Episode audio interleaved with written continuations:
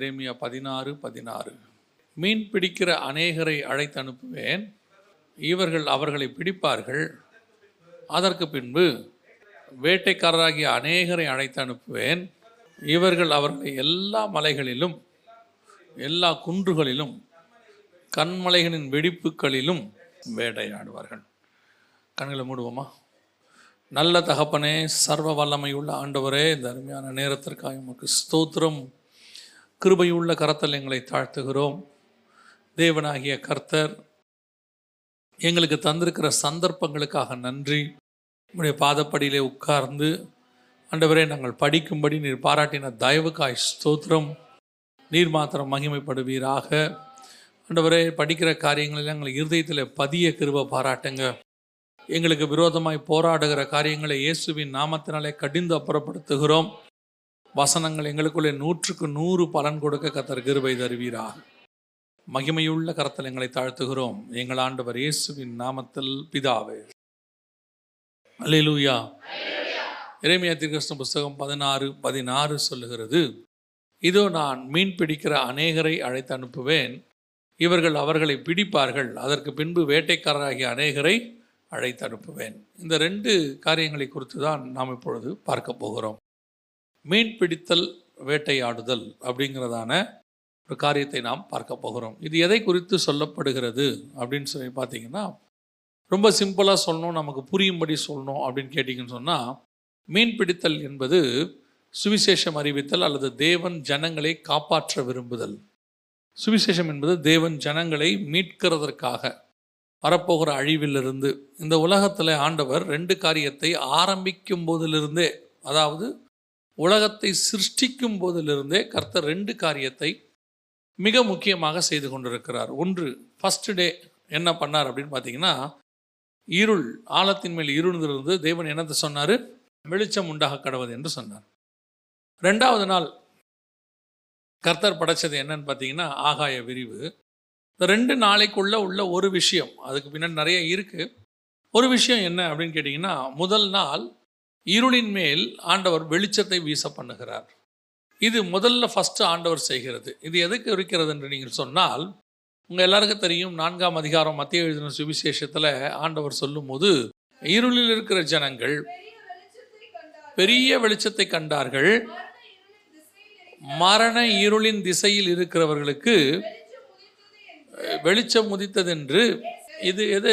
இயேசு வந்து சுவிசேஷம் சொல்கிறது இயேசு வந்து சுவிசேஷம் சொல்கிறது மனம் திரும்புங்கள் பரலோக ராஜ்யம் சமீபமாக இருக்கிறது. இது எதற்கான அடையாளம் என்றால் இருளில் இருக்கிற ஜனங்கள் வெளிச்சத்தை காண்முதல் அதாவது மரண இருளின் பள்ளத்தாக்கில் இருக்கிறது. அதனால தான் பைபிள் சொல்லுது ஆழத்தின் மேல் இருள் இருந்தது வெளிச்சம் உண்டாக கடவுது என்றார். இந்த வெளிச்சம் தான் அங்கே வருது. அவர் தான் வெளிச்சம். அதனால தான் வசனம் சொல்லுது நகரத்திற்கு வெளிச்சம் கொடுக்க சூரியனும் சந்திரனும் தேவைப்படுவதில்லையா? தேவனுடைய மகிமையே அதை பிரகாசித்தது. அப்போனா அங்கே மிக தெளிவாக இருக்குது தேவனுடைய வெளிச்சம் என்பது சுவிசேஷ ஒளி என்பது தேவனுடையதான அந்த மீட்பு என்பது வெளிச்சமாக இருக்கிறது. அதனால தான் மரண இருள் இருக்கிற ஜனங்கள் வெளிச்சத்தை காண ஃபஸ்ட்டு கர்த்தர் எப்பவுமே என்ன பண்ணுறாரு மீட்பை அனுப்புகிறார். அவங்களுக்கு முதல்ல தேவையானதான சுவிசேஷத்தை சொல்லிடுறாரு. மீட்கப்படுகிறதுக்கான வாய்ப்பை கொடுத்துடுறாரு. ஃபஸ்ட்டு எப்பவுமே அப்படி செஞ்சிருவார் ஆண்டவர். இதுதான் ஆண்டவர் மீன் பிடிக்கிறவர்களை அனுப்புவதற்கு ஒப்புமை. எதுக்கான அடையாளம் என்னன்னு கேட்டால் ஆண்டவர் மீன் பிடிக்கிறவர்களை அதாவது மீன் பிடிக்கிற பேதுருவை பார்த்து சொல்கிறார் இல்லையா நீ வா நான் உன்னை மனுஷனை பிடிக்கிறவனாய் மாற்றுவேன் அப்படின்னு சொன்னார் இல்லையா. அதுக்கான அர்த்தம் என்னென்னா சுவிசேஷம் சொல்லி ஜனங்களை என்ன செய்யறது? காப்பாற்றுறது மனுஷனை பிடிக்கிறவனாய் மாற்றுவேன் அப்போ ஆண்டவர் மீன் பிடிக்கிறவர்களை அனுப்புகுதல் அப்படிங்கிறதற்கும் அந்த முதலாவது நாள் வெளிச்சம் உண்டாக கடவுது என்பதற்கும் ஒரு ஒத்துமை இருக்கிறது. இப்போ ஃபஸ்ட்டு ஆண்டவர் எப்பவுமே என்ன பண்ணிடுவார்னு கேட்டிங்கன்னு சொன்னால் அவர்களுக்கு வாய்ப்பு கொடுத்துருவார். ரெண்டாவது நாள் பாருங்க ஆ- கர்த்தர் ஆகாய விரிவை உண்டாக்குறார். இது ரெண்டு பார்ட் முதல்ல இதை செஞ்சிட்டாரா? ரெண்டாவது நாள் பூமிக்கு மேலுள்ள தண்ணீர் எல்லாம் ஓரிடத்தில் சேர கடவுது சேர்ந்த ஜலத்திற்கு கர்த்தர் என்னவென்று பெயரிட்டார்? பின்பு தேவன் ஜலத்தின் மத்தியில் ஆகாய விரிவு உண்டாகக் கடவது என்றும் அது ஜலத்தினின்று ஜலத்தை பிரிக்கக் கடவது என்றும் சொன்னார். தேவன் ஆகாய விரிவை உண்டு பண்ணி ஆகாய விரிவுக்கு கீழே இருக்கிற ஜலத்திற்கும் ஆகாய விரிவுக்கு மேலே இருக்கிற ஜலத்திற்கும் பிரிவுண்டாக்கினார். அது அப்படியே ஆயிற்று. தேவன் ஆகாய விரிவுக்கு வானம் என்று பெயரிட்டார் சாயங்காலமும் விடியற்காலமுமாகி இரண்டாம் நாள் ஆயிற்று. முதல் நாள் வெளிச்சத்தை அனுப்பினார். இருளுக்கு மேலே வெளிச்சம் வீசிச்சு நாலாவது வசனம் என்ன சொல்லுது? வெளிச்சம் நல்லதென்று தேவன் கண்டார். அதாவது சுவிசேஷம் அறிவித்தல். இருளின் மேல் இருக்கிற ஜனங்கள் பெரிய வெளிச்சத்தை கண்டார்கள். அது நல்லது. அந்த காஸ்பல் நல்லது. அந்த வெளிச்சம் நல்லது. ஏன்னா ஜனங்களை இருளிலிருந்து என்ன செய்ய போது காப்பாற்ற போது அந்த அதுக்கு கீழ்ப்படியாதவர்களுக்கு அடுத்து என்ன வரப்போகுது தெரியுமா? ரெண்டாவது நாள் என்ன வரப்போது ஆகாய விரிவை கத்தர் உண்டாக்குகிறார். அதாவது அந்த பூமிக்கு மேல் உள்ள தண்ணீரை கத்தர் உண்டாக்குகிறார். இந்த ஆகாய விரிவு எதற்கு பயன்பட்டுச்சு தெரியுமா? கர்த்தர் பாருங்க ரெண்டாவது நாள் படைச்சிட்டு நல்லதென்று கண்டார்னு சொல்லலை பாருங்க அந்த இடத்துல. முதல் நாள் நல்லதென்று கண்டார்னு சொன்னாரா? ரெண்டாவது நாள் என்ன செய்யல? நல்லதென்று கண்டார்னு சொல்லல. ஆனால் மூணாவது நாள் சொல்லும்போது அது தேவன் நல்லதென்று கண்டார். பத்தாவது வசனம் என்ன சொல்லுது? சேர்ந்த ஜலத்திற்கு சமுத்திரம் என்று பெயரிட்டார். தேவன் அது நல்லது என்று கண்டார். எல்லா எல்லா நாளும் அப்படிதான் இருக்கும். பார்த்தீங்கன்னு சொன்னால் நல்லது என்று கண்டார். பதினெட்டாவது வசனம் தே ஆகாய விரிவிலே வைத்தார். தேவன் அது நல்லது என்று கண்டார். அஞ்சாவது நாளையும் அதே மாதிரி பார்த்தீங்கன்னு சொன்னால் இருபத்தோராம் வசனம் சகலவித பட்சிகளையும் சிருஷ்டித்தார் தேவன் அது நல்லது என்று கண்டார். ஆறாவது நாளில் படைச்சிட்டு தேவன் அதை நல்லது என்று கண்டார். வசனம் அப்படிதான் சொல்லுது. முப்பத்தி ஓராவது வசனம் தேவன் தாம் உண்டாக்கின எல்லாவற்றையும் பார்த்தார். அது மிகவும் நன்றாயிருந்தது. அப்போ தேவன் எல்லாத்தையும் படைக்கும் போது நல்லது நல்லதுன்னு சொல்கிறாரு ரெண்டாவது நாள் மட்டும் தேவன் என்ன செய்யலை? நல்லது என்று கண்டார்னு சொல்லலை. அவருடைய அர்த்தம் ஏன் அப்படின்னு கேட்டிங்கன்னா ஏழாம் அதிகாரம் ஆதியாகமத்தின் புஸ்தகத்தை நீங்கள் வாசிக்கும் போது நியாய தீர்ப்பை பற்றி சொல்லும் பொழுது பதினோராவது வசனம் வாசிங்க பார்ப்போம். நோவாவுக்கு அறுநூறாம் வயதாகும் வருஷம் இரண்டாம் மாதம் பதினேழாம் தேதியாகிய அந்நாளிலே மகா ஆழத்தின் ஊற்றுக்கண்களெல்லாம் பிளந்தன. வானத்தின் மதகுகளும் திறவுண்டன. இந்த வானத்தின் மதகுனா வாட்டர் கேனப்பி எது தெரியுமா? ஆகாய விரிவு. கத்தன் மேலே தண்ணி உண்டாக்குனார்ல அந்த தண்ணியை எதுக்கு உண்டாக்குனார் தெரியுமா? ஆயிரத்தி அறுநூத்தி வருஷம் கழித்து மனுஷனுக்கு நியாய தீர்ப்பு கொடுக்கறதுக்கென்று உண்டாக்கினார். முதல் நாள் சுவிசேஷத்தை உண்டாக்கினார். மனுஷனுக்கு மீட்புக்கான வெளிச்சத்தை உண்டாக்கினார். ரெண்டாவது நியாய தீர்ப்பை உண்டாக்கி வைத்தார். அதாவது சுவிசேஷம் சொல்லப்படும் போதே நியாய தீர்ப்பும் ரெடியாக இருக்குன்னு அர்த்தம். ஆண்டவர் வெளிச்சத்தை உண்டாக்கும் போதே வானத்திலிருந்து ஜலம் கீழே வருவதற்கான எல்லாத்தையும் ரெடி பண்ணி வச்சிட்டாருன்னு அர்த்தம். அதனால தான் ரெண்டாவது நாளை கத்தர் நல்லது என்று கண்டார்னு சொல்லலை. மிச்சம் எல்லா நாளையும் நல்லதென்று கண்டார் நல்லதென்று கண்டார் சொன்ன ஆண்டவர் ரெண்டாவது நாள் மட்டும் என்ன செய்யல? நல்லதென்று கண்டார்னு சொல்ல. காரணம் என்ன அப்படின்னு கேட்டிங்கன்னா அது நியாய தீர்ப்புக்கு என்று வைத்தார். அதே மாதிரி தான் கர்த்தர் ஒரு காரியத்தை செய்யும் பொழுதே அதற்கான பிரதிபலன் அதான் அவர் சொல்றார் அவன் அவன் கிரிக்கு தக்கதான பலன் என்னோடு கூட வருகிறது. ஆண்டவர் சுவிசேஷம் சொல்றவனையும் அனுப்புறாரு மீன் பிடிக்கிறவனையும் அனுப்புறாரு அனுப்பிட்டு திருப்பி சொல்றாரு நான் முதல்ல இவங்க எல்லாரையும் அனுப்பிடுவேன் அவர்கள் அநேகரை பிடிப்பார்கள். சுவிசேஷம் சொல்கிறவங்க என்ன செய்வாங்க? அநேகரை மீட்பார்கள். அப்படி சுவிசேஷத்திற்கு கீழ்ப்படியாதவர்களை கர்த்தர் என்ன செய்வாரா? கடைசியாக வேட்டைக்காரரை அனுப்புவாராம் இந்த வேட்டைக்காரர் ஸ்பிரிட் அது எது தெரியுமா குறிக்கும்? இது கடைசியாய் நியாய தீர்ப்பு கொடுக்க வருகிறவர்கள். இந்த பைபிளில் இந்த நியாய தீர்ப்பு கொடுக்க வருகிறவங்கன்னு கொஞ்சம் பேரை கத்தர் ஏற்படுத்துகிறார் கொஞ்சம் பேர் என்ன செய்கிறாரு ஏற்படுத்துகிறார் அதாவது நமக்கு தெரிஞ்சிருக்கிறபடி நியாயாதிபதிகள் புஸ்தகத்தை நீங்கள் எடுத்துக்கொள்ளுங்களேன். நியாயாதி புஸ்தகத்தில் நீங்கள் எடுத்துக்கொண்ட போது ஆண்டவர் இஸ்ரேவேல் ஜனங்களுக்கு ஒரு தேசத்தை கொண்டு வந்து கொடுத்துட்டாரு ஆசாரிப்பு ஊடகம் கொடுத்துட்டாரு. ஆனால் இவங்க கொஞ்ச நாளில் தேவனை விட்டு தூரம் போயிட்டாங்க. போன பிறகு கத்தர் என்ன பண்ணுறாரு இவர்களை பிடித்து ஒவ்வொரு ராஜா கையிலையாக ஒப்படைச்சிக்கிட்டே வர்றார். ஒவ்வொரு ராஜாக்கள் கையில் ஒப்படைச்சிக்கிட்டே வரும்போது ஒவ்வொரு ராஜாக்கள் கையில் இவங்க மாட்டும் பொழுதும் அவர்கள் இவர்களை வேட்டையாடுவார்கள். அவர்கள் இவர்களை வேட்டையாடும் போது அந்த வேட்டையாடுகிற காலகட்டங்களிலே இவர்கள் தேவனை நோக்கி கதறுவார்கள். அதுக்கு முன்னாடியே கத்தர் என்ன பண்ணுவார் தெரியுமா? இவங்களுக்கு எச்சரிப்பு கொடுப்பார். இப்போ உதாரணமாக ஏலியோடைய காலத்தில் பெட்டி பிடிபட்டு போகும். பிடிபட்டு போகிறதுக்கு முன்னாடியே ஏலிக்கு கத்தர் என்ன பண்ணுவார் தெரியுமா? அதை உணர்த்துவார். ஏலிகிட்ட வந்து சொல்லுவார் நியாயாதிபதிகள் புஸ்தகத்தில் ரெண்டாம் அதிகாரத்துல இருந்தே சொல்லிக்கிட்டே வருவார். நீ என்னை பார்க்கலாம் உன் பிள்ளைகளை அதிகமாய் நேசிப்பு உன் குமாரரை அதிகமாய் நேசிப்பானேன். உன் பிள்ளைகள் காணிக்கைகளை இப்படியெல்லாம் பண்ணுறாங்க எல்லாம் சொல்லிக்கிட்டே வருவார். கடைசியாக சாமுவேலை வச்சு சொல்லுவார். ஒன்று சாமுவேலின் புஸ்தகத்தில் நீங்கள் திருப்பிக் கொள்ளும் பொழுது மூன்றாவது ரெண்டாவது மூன்றாவது அதிகாரத்தை நீங்கள் வாசிக்கும் பொழுது ஆண்டவர் பாருங்க சா- சாமுவேல்கிட்ட சொல்றதுக்கு முன்னாடியே ஆண்டவர் சொல்றாரு இருபத்தொன்பதுலேருந்தே வாசிங்க. என் வாசஸ்தலத்திலே செலுத்தும்படி நான் கட்டளையிட்ட என் பலியையும் என் காணிக்கையையும் நீங்கள் உதைப்பானேன். என் ஜனமாகிய இஸ்ரவேலின் காணிக்கைகளிலெல்லாம் பிரதானமானவைகளைக் கொண்டு உங்களை கொழுக்க பண்ணும்படிக்கு நீ என்னை பார்க்கிலும் உன் குமாரரை மதிப்பானேன் என்கிறார். இது வந்து யாரு? கர்த்தர் சொன்னாரா? நேரா வந்து? கர்த்தர் சொன்னாரா? இல்லை. வசனம் என்ன சொல்ல இருபத்தி ஏழு வாசிங்க. தேவனுடைய மனுஷன் ஒருவன் ஏலியினிடத்தில் வந்து கர்த்தர் அனுப்புகிறார். ஒரு மீன் பிடிக்கிறவனை அனுப்புகிறார் எப்பா இந்த மாதிரி தப்பு நடக்குது. இங்கே காணிக்கையில் இடத்துல பிரச்சனை நடக்குது. பார்த்துக்க நீ பசங்களை அதிகமாக நேசிக்கிற. ஆனால் ஏலி அதற்கு என்ன செய்யல? செவி சாய்க்கல. கடைசியாக கர்த்தர் என்ன பண்ணுறாரு தெரியுமா? சாமு மேலே வச்சு சொல்கிறாரு சாமுவேலை வச்சு சொல்லும் பொழுது பதினேழாவது வசனம் மூணு பதினேழு வாசிங்க. அப்பொழுது அவன் கர்த்தர் உன்னிடத்தில் சொன்ன காரியம் என்ன?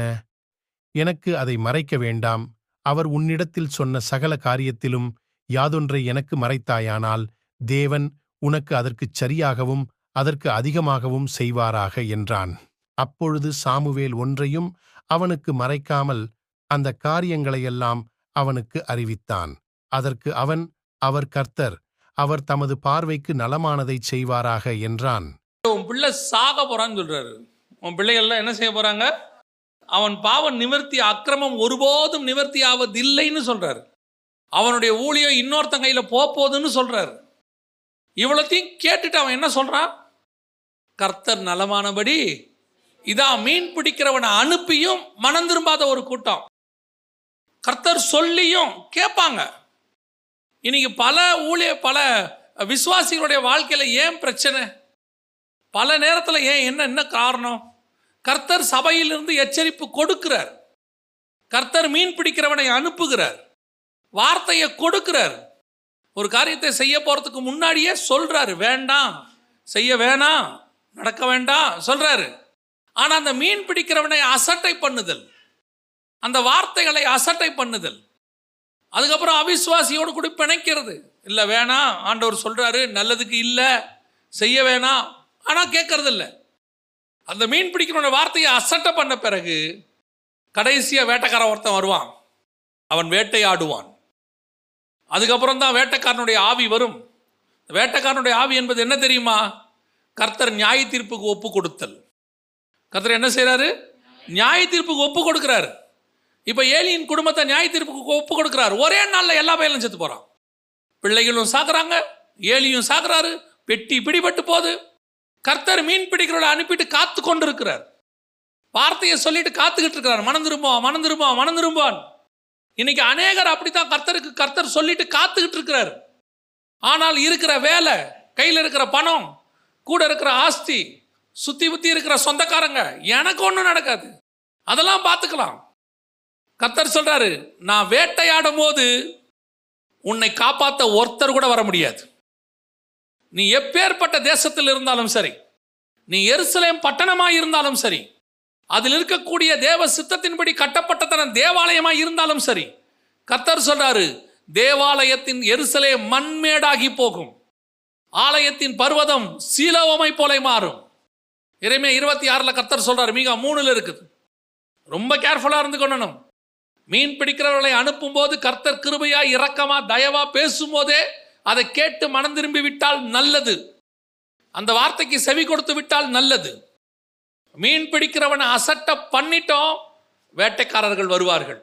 இது நியாயம் தீர்க்கிற ஸ்பிரிட் இந்த வேட்டைக்காரனுடைய ஸ்பிரிட் இருக்கு பார்த்தீங்களா இது எதுக்கு ஒப்புமையாக கர்த்தர் வச்சிருக்கிறார் தெரியுமா? அந்த வேட்டைக்காரனுடைய ஸ்பிரிட் பல நேரத்தில் கர்த்தர் வந்து நியாயம் தீர்க்கறதுக்குன்னு கொஞ்சம் பேரை வச்சிருக்கிறார். அதாவது அவர் நியாயம் தீர்க்கத்துக்கு இல்லை. நம்மளை சோதிச்சு இந்த வேட்டைக்காரர்களை அனுப்பி நம்மளை திருத்தறதுக்குன்னு என்ன செய்வார்? கொஞ்சம் பேரை வச்சிருக்கிறார். அதில் ரொம்ப முக்கியமான ஆள் யாருன்னா பிசாசு. இந்த பிசாசுக்கு பேர் என்ன தெரியுமா? சோதனைக்காரன். பிசாசுக்கு பேர் என்ன? சோதனைக்காரன். பல நேரத்தில் என்ன பண்ணுவார் தெரியுமா? நாம் கர்த்தர் சொன்னால் சபையில் சொன்னால் என்ன செய்ய மாட்டோம்? கேட்க மாட்டோம். கர்த்தர் சபையில் சொல்கிற எதையுமே கேட்க மாட்டோம். சொல்கிறதெல்லாம் காதில் ஏறாது. அதுக்கப்புறம் கர்த்தர் பிசாசுக்கு ஒரு அனுமதி கொடுப்பார். எதுக்காக? நம்மளை திருத்துறதுக்காக. இதை நான் சொல்லலை பைபிளில் இருக்குது பவுலே சொல்கிறார் அவங்களுக்கு சொல்லியாச்சு கேட்கல. அவர்கள் ஆத்மாவை நரகத்துக்கு தப்பு வைக்கும்படி அவர்களை பிசாசின் கையில் ஒப்பு கொடுக்குறேங்கிறார். ஏன்? பிசாசுகள் ஒப்பு கொடுத்து அவன் அடிக்கிற அட்டியில் அல்லது அவன் பண்ணுற சோதனையில் அவர்கள் மனம் திரும்புவதுக்கு என்ன இருக்குது? வாய்ப்பு இருக்குது. அப்படி தான் அவங்க வருவாங்க. இந்த வேட்டைக்காரர்கள் வருவாங்க. இது ஒரு பிசாசினுடைய ஸ்பிரிட்டினுடைய ஒரு இன்னொரு காரியம் வேட்டைக்காரர்கள். அதே நேரத்தில் இந்த வேட்டைக்காரனுடைய ஸ்பிரிட் பிசாசினுடைய அந்த காரியம் இருக்கு இல்லையா? அது அப்படியே எதுக்கு ஒப்புமையாக இருக்குதுன்னு கேட்டிங்கன்னா அதன் மூலமாய் ஜனங்களை சங்காரம் பண்ணுதல். பைபிளில் பார்த்தீங்கன்னா அந்த வேட்டைக்காரங்கள்லாம் எடுத்துக்கிட்டிங்கன்னா வரிசையாக தேவ பிள்ளைகளுக்கு அகைன்ஸ்டாக வந்துக்கிட்டே இருப்பாங்க. தேவ பிள்ளைகளுக்கு அகைன்ஸ்டாக கர்த்தர் இவர்களை அனுமதி கொடுக்குறார். இவங்க வர்றதுக்கு கர்த்தர் என்ன செய்கிறாரு அனுமதி கொடுக்குறாரு. இவங்க வராங்க. எப்போ வராங்க தெரியுமா? இவங்க பல நேரத்தில் கர்த்தருக்கு விரோதமாக செயல்படும் போது இப்படிப்பட்டவர்கள் வருவார்கள். இவர்கள் தேவ பிள்ளைகளுக்கு அகைன்ஸ்டாய் வருவார்கள். இப்போது முதல் வேட்டைக்காரன் பைபிளில் யாரு அப்படின்னு பார்த்தீங்கன்னா வேட்டைக்காரன் இல்லை. அவன் பேரே அதுக்கு ஒப்புமையான ஒரு பேர். யாருன்னு பார்த்தீங்கன்னா காயின். காயின் எடுத்துக்கிட்டிங்கன்னா நாலாம் அதிகாரம் ஒன்றாம் வசனம் ஆதியாகமத்தின் புஸ்தகம். வாசிங்க பார்ப்போம். ஆதாம் தன் மனைவியாகிய ஏவாளை அறிந்தான். அவள் கர்ப்பவதியாகி காயீனை பெற்று கர்த்தரால் ஒரு மனுஷனைப் பெற்றேன் என்றாள். இப்போ நல்லா கவனிச்சு கொள்ளுங்க இவனுடைய பேர் காயின் என்பதற்கு என்ன அர்த்தம்? ஹீப்ரூல என்ன அர்த்தம் அப்படின்னு கேட்டிங்கன்னு சொன்னால் ஈட்டின்னு அர்த்தம் ஸ்பியர் வேட்டையாடுறது குத்துறது. இவன் தான் வந்து கொலை முதல் கொலை பண்ணுறவன் அதாவது ஆண்டவர் சொல்லும் சொல்லும்போது சொல்லுவார் பதிமூணாம் அதிகாரத்தில் நீங்கள் ஆத்துமாக்களை வேட்டையாடுகிறவர்கள் அப்படின்னு சொல்கிறார் அந்த மாதிரி சில நேரங்களிலே தேவ பிள்ளைகளுக்கு விரோதமாய் இப்படிப்பட்ட வேட்டைக்காரர்கள் வரார்கள். இவர்கள் வந்து என்ன செய்வாங்கன்னு கேட்டிங்கன்னு சொன்னால் இந்த ஸ்பிரிட்டு தேவ ஜனங்களை குத்தி தேவ ஜனங்களை வேட்டையாடுறதுக்காக ஆத்துமாக்களை வேட்டையாடுறதுக்காக வர்றது. எசேக்கியல் புஸ்தகம் பதிமூன்றாம் அதிகாரத்தில் பதினெட்டாவது வசனத்தை வாசிங்க பாப்போம். ஆத்துமாக்களை வேட்டையாடும்படிக்கு சகல கைகளுக்கும் தழுவணைகளை தைத்து அந்தந்த வயதுள்ளவர்களுடைய தலைக்கும் தலையணைகளை உண்டு பண்ணுகிறவர்களுக்கு ஐயோ நீங்கள் என் ஜனத்தின் ஆத்துமாக்களை வேட்டையாடி அவைகளை உங்களுக்கு உயிரோடே காப்பாற்றுவீர்களோ? இங்க வேட்டையாடுறவங்க கிட்ட பத்தி சொல்றாரு. அவங்க எதை வேட்டையாடுறாங்களாம்? ஆத்துமாக்களை வேட்டையாடுகிறவர்கள். அப்ப ஆதி காலத்திலிருந்து வேட்டை ஆத்துமாக்களை வேட்டையாடக்கூடியவர்கள் இருக்கிறார்கள். அதுல முதலாவது யாருன்னு கேட்டீங்கன்னா காயின் இவனுடைய அனுபவம் என்ன அப்படின்னு கேட்டீங்கன்னு சொன்னா இவனுடைய பேரே ஈட்டி. காயின் என்பதற்கு என்ன அர்த்தம்? ஈட்டின்னு அர்த்தம் ஸ்பியா. எடுத்து குத்துறது தான் இவனுடைய வேலை வேட்டையாடுறது தான் இவன் வேலை. ஆனால் நல்லா கவனிச்சு பாருங்க இவன் நிலத்தை பயிரிடுகிறவனா இருக்கிறான். ஆனால் இவனுக்குள்ள இருக்கிற சுபாவம் என்ன தெரியுமா? கொலை பண்ணுகிற சுபாவம். அவனுக்குள்ள ஒரு பொறாமை வருகிறது. அந்த வசனம் நல்லா அழகா இருக்கும் பாருங்களேன். அப்பொழுது காயினுக்கு மிகவும் எரிச்சல் உண்டாயிற்று. அவன் முகநாடி வேறுபட்டது. அவன் முகநாடி வேறுபட்டது இப்போ அவனை அங்கீகரித்து இவனை அங்கீகரிக்கலன்னு சொன்ன உடனே இவனுக்கு என்ன வந்துருச்சு? எரிச்சல் வந்துருச்சு. இது வேட்டைக்காரர்களுடைய சுபாவம். இவர்கள் இந்த வேட்டைக்காரர்கள்லாம் யாரு? உங்களை வேட்டையாட வர்றாங்க. ஸ்பிரிட்டில் வேட்டையாடுற ஆத்துமாக்களை வேட்டையாடுறவங்க. இவங்க யாருன்னு கேட்டிங்கன்னு சொன்னால் எரிச்சல் உள்ளவர்கள். முதலாவது இவர்கள் எல்லாரும் நமக்கு விரோதமாக வருவாங்க. சில நேரத்தில் ஏன் இவங்களுக்கு நமக்கு விரோதமாக வர்றாங்க? ஏன் நம்ம மேலே எரிச்சலாக இருக்கிறாங்க நமக்கு? தெரியாது. இத்தனைக்கும் நம்ம நன்மை தான் செஞ்சுருப்போம். நம்ம செய்யக்கூடியது நன்மையாகத்தான் இருக்கும். நம்மளை பார்த்தா ஒரு எரிச்சல். இதே காரியத்தை நீங்கள் பார்த்தீங்கன்னு சொன்னால் ஆன்டி கிரைஸ்டுடைய ஸ்பிரிட்டுக்கும் கத்தர் சேர்த்து சொல்வார். ரெண்டு தசமிக்க ரெண்டாம் அதிகாரம் நாலாவது வசன வாசிங்க. அவன் எதிர்த்து நிற்கிறவனாயும் தேவன் எண்ணப்படுவதெதுவோ ஆராதிக்கப்படுவதெதுவோ அவை எல்லாவற்றிற்கும் மேலாகத் தன்னை உயர்த்துகிறவனாயும் தேவனுடைய ஆலயத்தில் தேவன் போல உட்கார்ந்து தன்னைத்தானே தேவன் என்று காண்பிக்கிறவனாயும் இருப்பான். முதல்ல இவங்களுக்கு இருக்கிற சுபாவம் என்ன தெரியுமா? எதிர்த்து நிற்குதல். ஏன் எதிர்த்து நிற்கிறான்? இவனை நம்மளை பார்த்தாலே அந்த ஸ்பிரிட் ஒரு எரிச்சல். உன் காணிக்கை நீ கொடுத்த ஏன் காணிக்கையை நான் கொடுத்தேன் அங்கீகரிக்கிறதும் அங்கீகரிக்காததும் அவர்கிட்ட இருக்குது. அவர் அங்கீகரிச்சாரு அவர் அங்கீகரிக்கல. அப்போ அங்கீகரிக்கலைன்னா யார் மேலே எரிச்சல் வரணும்? அவர் மேலே தானே உனக்கு எரிச்சல் வரணும்? ஏன் ஏன் என்னை காணிக்கை நீங்கள் அங்கீகரிக்கலன்னு கேட்கணும்ல? அந்த காணிக்கையில் நிறைய டிஃப்ரென்ஸ் இருக்குது. காயின் செலுத்தினது எப்படிப்பட்டது? நிலத்தின் பயிர் வகைகளில் சிலவற்றை தெரிந்து கொண்டான். ஆனால் ஆபேல் தெரிந்து கொண்டது தன் மந்தைகளில் தலையீற்றுகள் எல்லாம் அவைகளில் கொழுமையான ஃபர்ஸ்ட் பானெல்லாம் எடுத்துட்டான். அதுலேயும் தி பெஸ்ட் கொண்டு வரான். இது வந்து வெளியரங்கமா? இதுவே நீங்கள் சொல்லணும்னு சொன்னால் இவன் வந்து விழுந்து போன ஆதாமுக்கு பதிலாக பலி செலுத்துகிறவனாய் காணப்படுகிறவன். இப்போ காயின் ஒரு சந்ததி வருது அடுத்து ஆதாம் வழியாக சேர்த்து ஒரு சந்ததி வருது. இந்த ரெண்டு சந்ததிக்கு நடுவில் ஒருத்தர் இருக்கிறார். யாரு? ஆபேல். அவர் ரத்தம் சிந்தினான் அதனால தான் பைபிள் சொல்லுது ஆபேலின் ரத்தம் பேசுவதை பார்க்கிலும் நலமானதை பேசும் ரத்தம். அப்போ இந்த ஆபேலின் ரத்தம் எதுக்கு அடையாளமாக இருக்குதுன்னா பாவிகளுக்கும் தேவ பிள்ளைகளுக்கும் நடுவில் மத்தியஸ்தராக. தேவனுக்கும் உலகத்திற்கும் நடுவில் மத்தியஸ்தராக ரத்தம் சிந்துகிறவராக வரப்போகிற கிறிஸ்துவுக்கு. காயின் உலக பிரகாரமான கவர்மெண்ட்டை ஃபார்ம் பண்ணக்கூடியவன் சேர்த்து அந்த சந்ததி தேவனை தொழுது கொள்ளக்கூடிய சந்ததி. இது ரெண்டுத்துக்கும் மத்தியஸ்தரதா யார் இருக்கிறது? ஆபேல் இருக்கிறாப்புல ரத்தம் சிந்துகிறாப்புல. அது அந்த அடிப்படையில் கர்த்தர் பார்க்குறாரு. பார்க்கும் பொழுது காயினுக்கு இது புரியாமல் இருக்கலாம். ஆனால் என்ன வருது? எரிச்சல் வருகிறது.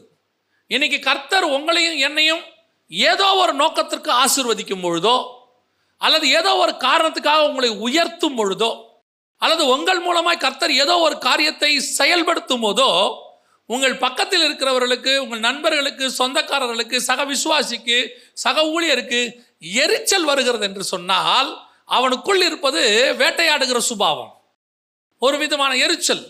என்னடா இவன் மேலே போயிட்டே இருக்கிறானே? என்ன பண்ணாலும் இவன் மேலே போயிட்டே இருக்கிறானே? இவன் தான் திடீர்னு மேலே வந்துட்டானே? இப்போதான் இருக்கிற மாதிரி இருந்துச்சு திடீர்னு ஆள் நல்லா வளர்ந்துட்டானே?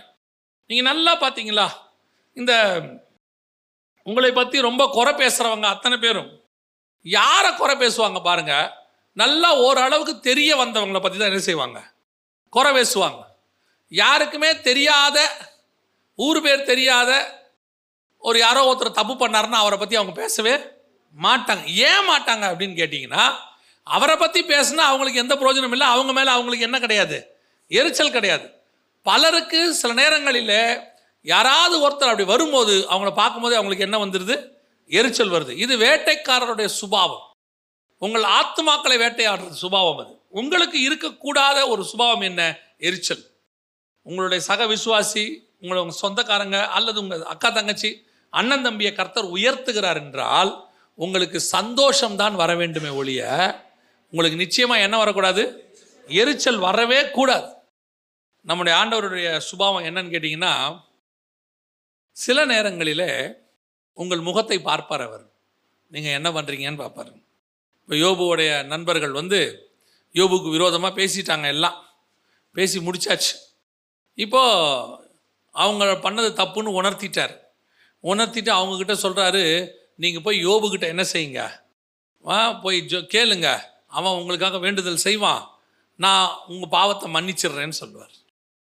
இவங்களும் வந்து கேட்டாங்க யோபுக்கிட்ட இப்போ வசனம் சொல்லுது அந்த இடத்துல கர்த்தரோ யோபுவின் முகத்தை பார்த்தார்னு இருக்கு. அந்த வசனம் அப்படிதான் இருக்குது. கர்த்தரோ யோபுவின் முகத்தை பார்த்தார். அவங்க வந்து கேட்டாச்சு யோபு என்ன பண்ண போறான் இப்போ? இதான் சான்ஸு. என்ன பேச்சு பேசுனீங்க நீங்க என்ன? ஒரு கோபம் அவங்க மேல ஒரு குரோதம் ஒரு வைராக்கியம் எதுவுமே கிடையாது. வசனம் தெளிவாக சொல்லுது கர்த்தரோ யோபுவின் முகத்தை பார்த்தார். அடுத்த வசனம் சொல்லுது யோபு தன் நண்பர்களுக்காக வேண்டுதல் செய்தான். உங்கள் நண்பர்கள் யாராவது உங்களுக்கு விரோதமாக எழுமுனா உங்களுக்கு என்ன வரக்கூடாது? கோவம் வரக்கூடாது எரிச்சல் வரவே கூடாது. பரவாயில்லன்னு விட்டுட்டு போயிட்டே இருங்க. நம்மக்கிட்ட வாங்கினவங்க நம்ம நம்மக்கிட்ட உதவி வாங்கினவங்க தான் நம்ம குதிங்கால உயர்த்துவாங்க. மற்றவங்க செஞ்சால் கூட நமக்கு என்ன செய்யாது? மனசுக்கு ரொம்ப பெருசாக பாதிப்பு வராது. யாரோ ஒருத்தன் ஏதோ பேசிட்டு போகிறான் பேசிட்டு போட்டோம். நம்மளை பற்றி தெரிஞ்சால் அவன் பேச மாட்டான் நம்ம நினச்சிக்கலாம். சில நேரத்தில் நம்மளை பற்றி தெரிஞ்சவங்க பேசுவாங்க. அதுவும் எப்படி பேசுவாங்க தெரியுமா? இல்லாததை பேசுவாங்க. அதுவும் துணிகரமாக பேசுவாங்க. அது சில நேரத்தில் நம்மளுடைய இருதயத்தை உடைக்கும். இவங்களா இப்படி பேசிட்டாங்க? இவங்க இப்படி பண்ணிட்டாங்களா? அப்படின்னு ஒரு எண்ணம் ஒன்று வரும். அப்போ வரும்போது அதை எப்படி எடுத்துக்கணும் தெரியுமா? சரி போட்டோம். இவர்களும் மனுஷங்க தான். அப்படின்ட்டு அது கடந்து போயிடணுமே ஒழிய ஒரு நாளும் அவங்க மேலே என்ன வரக்கூடாது. எரிச்சல் வரக்கூடாது. என்னைக்காவது ஒரு நாள் நீ வருவ நீ மாட்டுவ அன்னைக்கு உன்னை பார்த்துக்கிறேன் இல்லை. கர்த்தன் நம் முகத்தை பார்க்கிறார். கர்த்தன் நம் இருதயத்தை பார்க்கிறார். என்ன பண்ணுறோன்னு பார்க்குறார் இருந்துட்டு போட்டோம். பேசிட்டான். நான் எப்பவுமே எனக்கு ஒரு காரியத்தை ஆண்டவர் சொல்லி கொடுத்தது. நிறைய பேர் உங்களை நிறையா பேசியிருக்கிறாங்க. அப்படி பேசினவங்களாம் ஒரு காலகட்டம் கழித்து உண்மையை தெரிஞ்சோ அல்லது ஒரு காலகட்டம் கழிச்சோ வந்துட்டாங்க. வந்து பேசுவாங்க. பேசும்போது கர்த்தர் சொல்வார் நீ அவங்ககிட்ட கோவப்படாத பழசை ஞாபகப்படுத்தாத. இப்போது பேதுரு வந்து மறுதளிச்சிட்டார் மறுதளித்த உடனே திருப்பி ஆண்டவர் கூப்பிட்றாரு பேதுருவா வான்னு சொல்லி. பேதுரு வந்தார். வந்த உடனே இயேசு ஒரு இடத்துல கூட அவரை பார்த்து என்ன செய்யலை? என்ன பேதுரு இப்படி பண்ணிட்ட? அப்படி கூட இல்லை. ஒரு ஒரு ஒரு ஒரு சின்ன சோகமாக நீ இப்படி செய்வேன் நான் எதிர்பார்க்கல பேதுரு. இல்லை இன்னும் கொஞ்சம். நான் தான் உனக்கு ஏற்கனவே சொன்னனே கொஞ்சம் கேர்ஃபுல்லாக இருந்திருக்கலாமே. எதுவுமே பாருங்க அந்த விஷயத்தையே கத்திர என்ன செய்யல?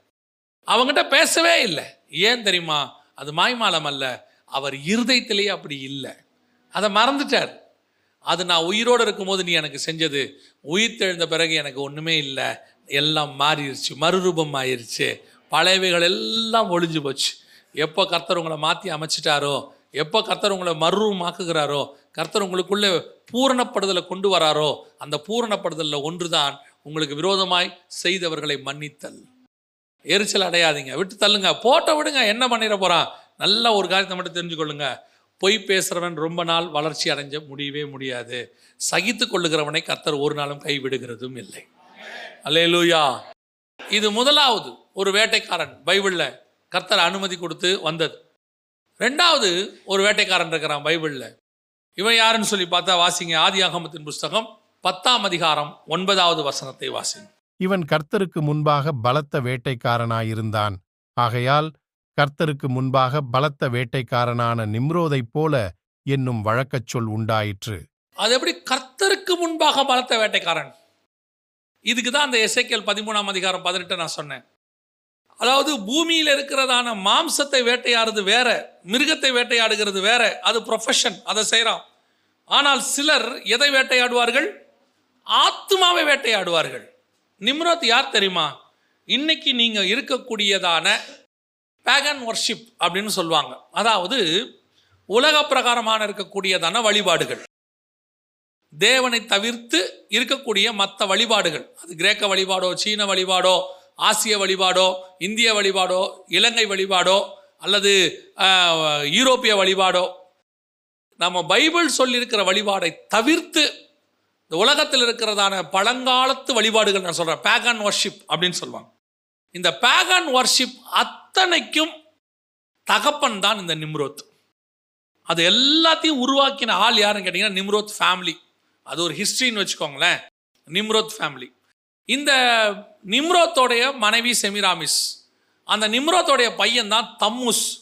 தம்மூஸ் யாருன்னு கேட்டிங்கன்னு சொன்னால் எட்டு பதினாலு எசைக்கல் எட்டு பதினாலு வாசிங்க. என்னை கர்த்தருடைய ஆலயத்தின் வடக்கு வாசல் நடையிலே கொண்டு போனார். அங்கே தம்மூசுக்காக அழுது கொண்டிருக்கிற ஸ்திரீகள் யார் இந்த தம்மூஸ்னா? இவர் தான் நிம்ரத்தோடைய பையன். இது வந்து ஹிஸ்ட்ரி இந்த தம்மூஸ் பற்றி இருக்கும். அப்புறம் வந்துட்டு இந்த தம்மூஸோடைய அம்மாவை பற்றி ஏழாம் அதிகாரம் எரமியா புஸ்தகத்தில் இருக்கும் வானராக்கினி அப்படின்னு இருக்கும் எனக்கு மனமடிவு உண்டாக்க அந்நிய தேவர்களுக்கு வானவழிகளை வார்க்கிறார்கள். இந்த வானராக்கினிங்கிறது யாரை குறிக்குதுன்னு சொன்னால் இந்த நிம்ரோத்துடைய மனைவி நிம்ரோத்தை பற்றி அங்கே இருக்கு தம்பூஸுங்கிறது நிம்ரோத்துடைய பையன் இவங்க தான் இன்னைக்கு உலகத்தில் இருக்கக்கூடிய எல்லா விதமான புறமத வழிபாடுகள் அப்படின்னு சொல்லுவாங்க பேகன் வர்ஷிப் அத்தனைக்கும் இவர்கள் தான் ஸ்டார்டிங் பாயிண்ட் பதினோராம் அதிகாரம் பாபேல்லேருந்து ஆரம்பிச்சிச்சு அதனால தான் வெளிப்படுத்தல் பதினேழு அஞ்சில் நீங்கள் வாசிக்கும் போது மகாபாபிலோன் வேசிகளுக்கும் பூமியில் உள்ள அருவருப்புகளுக்கும் தாய் என்னும் நாமம் அவள் நெற்றியில் எழுதியிருந்ததுன்னு இருக்கும். அவள் தாய் அவ தான் எல்லாத்தையும் பிறப்பித்தவ. எல்லாத்தையும் பெற்றெடுத்ததுன்னு அர்த்தம் பாபிலோன். அந்த பாபிலோன் பெற்றெடுக்கிறதுக்கு காரணமாக இருந்த ஒரு ஆள் யாருன்னா நிம்ரோத். கர்த்தருக்கு முன்பாக பலத்த வேட்டைக்காரன். அப்படின்னா என்ன அர்த்தம்னா இவன் கர்த்தருக்கு முன்பாக வேட்டையாடுறவன். எதை? ஆத்மாக்களை ஜனங்களை தேவனை விட்டு திருப்புறவன். தேவனை கொள்ளை பொருளாக கொண்டு போகிறவன் இப்போ யோசிச்சு பாருங்களேன். அதுக்கு முன்னாடி தான் சில நூறு வருஷங்களுக்கு முன்பாக தான் நோவா அவ்வளோ பெரிய மீன் பிடிக்கிறவனை கர்த்தர் அனுப்பி வச்சிருக்கிறார். நோவா மூலமாக என்ன பண்ணியிருக்கிறாரு நூறு வருஷத்துக்கு மேலே கத்தர் பிரசங்கம் பண்ணிக்கிறார். அதான் மீன் பிடிக்கிறவன் தான் நோவா. அவன் சொல்கிறான் நீதியை பிரசங்கித்தவனாகிய நோவா. பேதுரு புஸ்தகம் சொல்லுது. ஆனால் இன்னைக்கு அந்த அந்த நீதியை பிரசங்கித்த அந்த நூறு வருஷமாக அவன் கேட்கல அதுக்கப்புறம் என்னாச்சு? பெரிய ஜலப்பிரளயம் வந்துச்சு. அழிவு வந்துச்சு. சேம் காபி யாவேத்த வராங்க. அதுக்கப்புறம் நோவான் முந்நூறு வருஷம் மேலே உயிரோடு இருக்கிறார். அது வேற விஷயம். அதுக்கப்புறம் பார்த்தீங்கன்னா இவங்க பரம்புறாங்க. Same com யாபேத்தெல்லாம் பரம்புறாங்க. அந்த காலகட்டத்தில் தான் நிம்ரோத் இவங்கெல்லாம் வராங்க கடைசியாக பதினோராம் அதிகாரத்தில். வரும்போது பார்த்தீங்கன்னா இப்போ தான் இவ்வளோ பெரிய ஜலப்பிரளயம் நடந்துச்சு. ஒரு முந்நூறு வருஷத்துக்கு முன்னாடி தான் நடந்திருக்குது.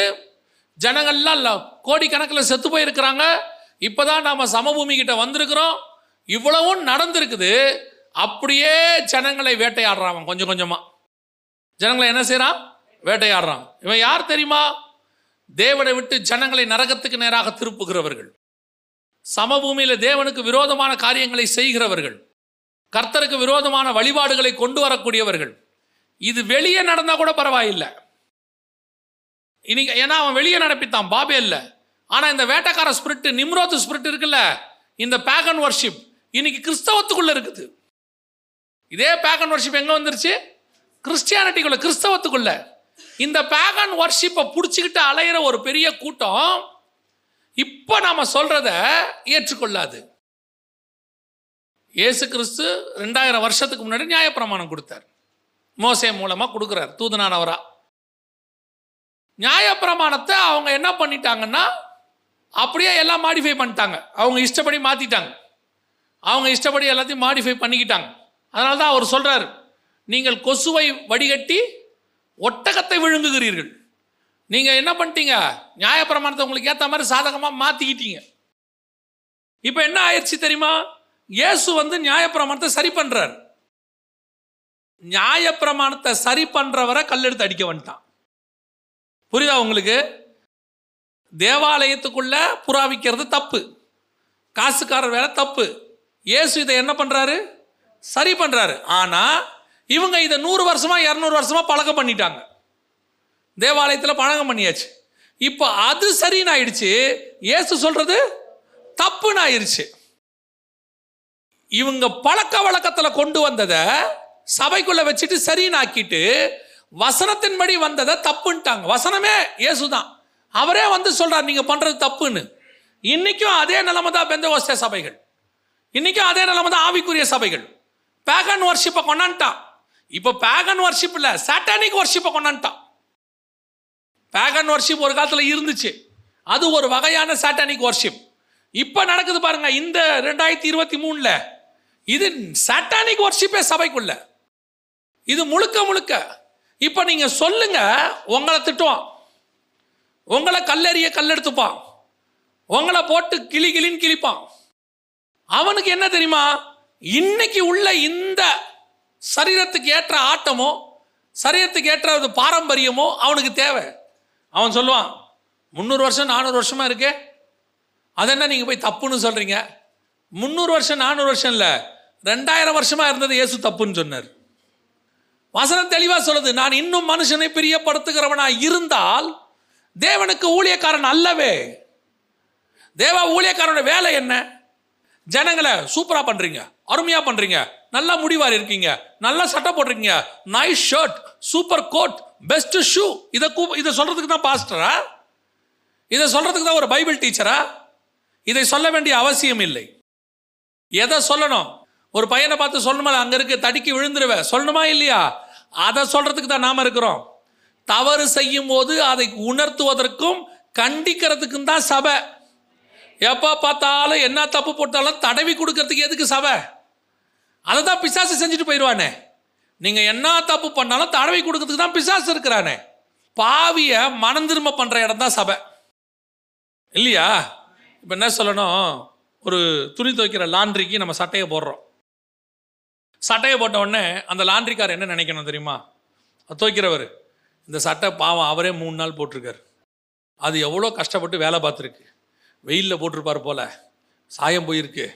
அப்புறம் பாவம் காலர்லாம் அழுக்காக இருக்குது இதை நான் வேற அடித்து நான் வேற புழிஞ்சு நான் வேற சோப்பெல்லாம் போட்டு கசக்கி புழிஞ்சு அப்புறம் நான் வேற வெயிலில் காய வச்சு என்ன செய்யலாம்? பேசாமல் அந்த சட்டையை அழுங்காமல் குலுங்காமல் ஐயா உங்கள் சட்டை உங்ககிட்டயே போதுமான பாடு சந்திச்சிருச்சு. எங்கிட்ட ஏன் வந்துச்சு தெரியுமா? அதை நாலு பட்டன் மாட்டி முன்னாடி பின்னாடி மடித்து ஒரு பிரச்சனையும் பண்ணாமல் வந்த வண்ணமாகவே திரும்பி அனுப்பிட்டேன் அப்படின்னா அந்த கொடுத்த எஜமான் என்ன சொல்லுவார்? சட்டையை கொடுத்தவர். அவர் என்ன சொல்லுவார்? எதுக்கு உங்ககிட்ட கொடுத்தேன் நான்? உங்ககிட்ட நான் எதுக்கு கொடுத்தேன்? அடித்து வெளுத்து துவைச்சி கொடுக்கறதுக்கு தான் உங்கள் கையில் கொடுத்தேன். சட்டையை பாவம் பார்க்கறது நான் பார்த்துக்கிறேன். அது சாயம் போகுமா போகாதான்ற கவலை என்னது? கிளியுமா கிளியாதாங்கிற கவலை என்னது? உங்கள் வேலை அதில் இருக்கிற அழுக்கை எடுத்து கொடுப்பது. அவ்வளோதான் உங்கள் வேலை அதுக்கு தானே உங்கள் கடையில் கொண்டு வந்து போட்டோம் நாங்கள் நீங்கள் திருப்பி கொண்டு போது எங்களை க்ளீன் பண்ணி சுத்தமாக்கி அதில் அயன் பண்ணி பரிசுத்தாவின் அபிஷேகத்தை போட்டு எங்கிட்ட கொடுத்துருங்க. நான் திருப்பி சுத்தமுள்ளவனாய் மாறி மாற்றுக்கிறேன் சபை அதுக்கான வேலையை செய்யணும். இன்னைக்கு சபை எந்த இடத்துல இருக்குது? எல்லாருமே இங்கே குறைவுள்ளவர்கள் இயேசு கிறிஸ்து ஒருத்தர் தான் குறைவில்லாதவர் பேதர்கிட்ட இருக்கிற குறைய பவுல் சொல்றார். பேதர் யாரு? சீனியர் அப்போஸ்தலர். அவர் யார்? ஏசு கிறிஸ்து ஃபஸ்ட்டு வந்துட்டார். பிரதானமான சீஷர். இயேசு அவர்கிட்ட டைரெக்டாக சொல்லிட்டார். நீ கேபாவா இருக்கிறாய்?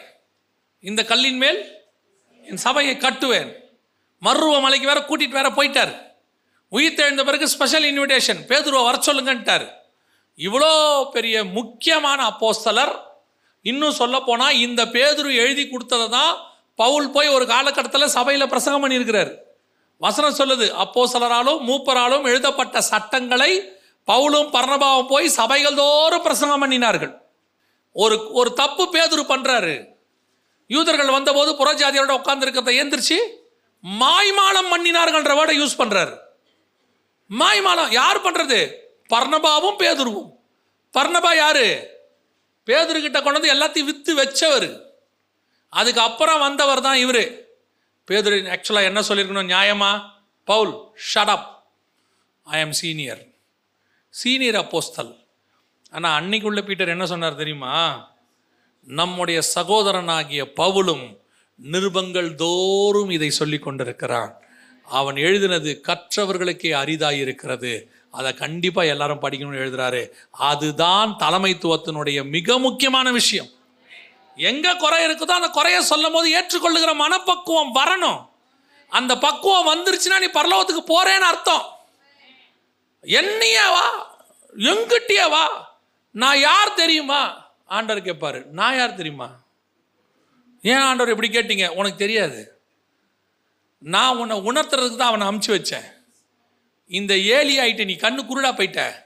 உன்னை உணர்த்ததுக்கு தான் ஒரு சாமியில் அமுச்சு வச்சேன். நீ சாமுவேலையும் கேட்க மாட்டேங்கிற. பவுல் சொன்னாலும் கேட்க மாட்டேங்கிற. கேட்டா சொல்ற அதென்ன எங்களையே நீ பேசுற? யார வேணா எங்க வேணா? ஒரு பிழையாமக்கு கழுதை பேசும்போது யாருக்கு வேணா யார் வேணா பேசலாம். அவ்வளவுதான் சொல்றேன். இன்னைக்கு என்ன நடக்குது? சபைகளுக்குள்ளே மனுஷனை பிரியப்படுத்துகிற காரியம் மனுஷனுக்கான பேகன் வார்ஷிப் தேவன் சொல்லுகிற ஆராதனைகளில் பெரும்பான்மையான சபை இல்லை. பெரும்பான்மையான சபை கிடையாது. இன்னைக்கு சபை வேட்டையாடப்படுகிறது. எதனால? நிம்ரோத்தின் ஆவிகளால் வேட்டையாடப்படுகிறது. ரொம்ப கேர்ஃபுல்லாக இருந்து கொள்ளுங்க. ஒன்று நீங்கள் உட்கார்ந்து கொஞ்சம் ஆராய்ந்து பார்த்து உங்கள் வீடுகளிலே நிம்ரோத்தினுடைய அந்த பேகன் ஒர்ஷிப்பினுடைய காரியங்கள் இருக்கிறதா என்பதை ஆராய்ந்து பாருங்கள். இந்த கிறிஸ்மஸுக்கு அப்படி பண்ணுறது ஈஸ்டருக்கு இப்படி பண்ணுறது ஏன் பண்ணக்கூடாதுன்னு கேட்குறது அதெல்லாம் உங்கள் இஷ்டம். பைபிளில் இல்லை இங்கே இல்லை அவ்வளோதான் வேற விஷயம் ஒன்றுமே கிடையாது. நீங்கள் போய் பாருங்கள் ஒவ்வொரு புறஜாதியாருடைய வழிபாட்டிலையும் ஒரு மரம் இருக்கும். ஒரு அரச மரம் இருக்கும் ஒரு வேப்ப மரம் இருக்கும் ஒரு போதி மரம் இருக்கும் கிரேக்க கலாச்சாரத்துக்கு போனால் ஒரு மரம் இருக்கும் சீன கலாச்சாரத்துக்கு போனால் ஒரு மரம் இருக்கும். எல்லா மரங்களும் மரம் வச்சிருக்கு. இங்கே உங்களுக்கு எதுக்கு எனக்கு எதுக்கு மரம்? இந்த மர வழிபாடு ஏன் வந்தது தெரியுமா முதல்ல? அது தெரிஞ்சுக்கோங்க. வெளியே வந்துட்டார் ஆதாம். ஏழாம் தலைமுறை ஏனோக்கு அது வரைக்கும் ஆதாம் உயிரோட தான் இருக்கிறார். தொள்ளாயிரத்தி முப்பது வருஷம் ஆதாம் உயிரோடு கூட இருந்தார். ஆதாம் செத்த பிறகு தான் சேர்த்து பிறந்தார் இல்லை. ஆதாம் கிட்டத்தட்ட ஏழு தலைமுறை வரைக்கும் உயிரோடு கூட இருந்திருக்கிறார். அப்போ ஆதாமுடைய போதனைகளில் ஒன்று தான் மரணம் வராமல் தடுக்கிறதுக்கான மரம் எங்கே இருக்குது? ஏதேனுக்குள்ளே இருக்குது.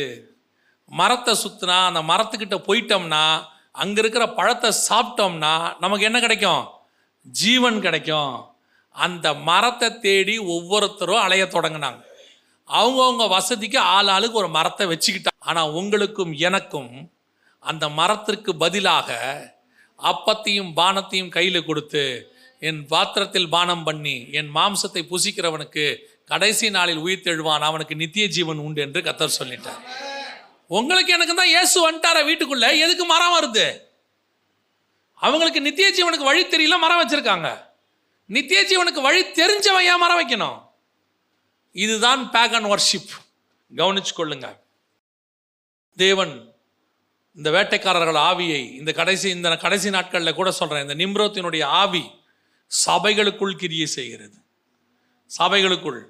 இது மாதிரி ஒவ்வொன்றா எடுக்க முடியும். ஒவ்வொன்றத்தையும் எடுக்க முடியும். வேதத்திலிருந்தே எடுக்க முடியும். ஆனால் ஒன்று மட்டும் தெரிஞ்சுக்கொள்ளுங்க. இது உங்கள் ஆத்துமாக்களை வேட்டையாடாதபடிக்கு நீங்கள் என்ன செய்யணும்? பத்திரமாய் பார்த்து கொள்ள வேண்டும்.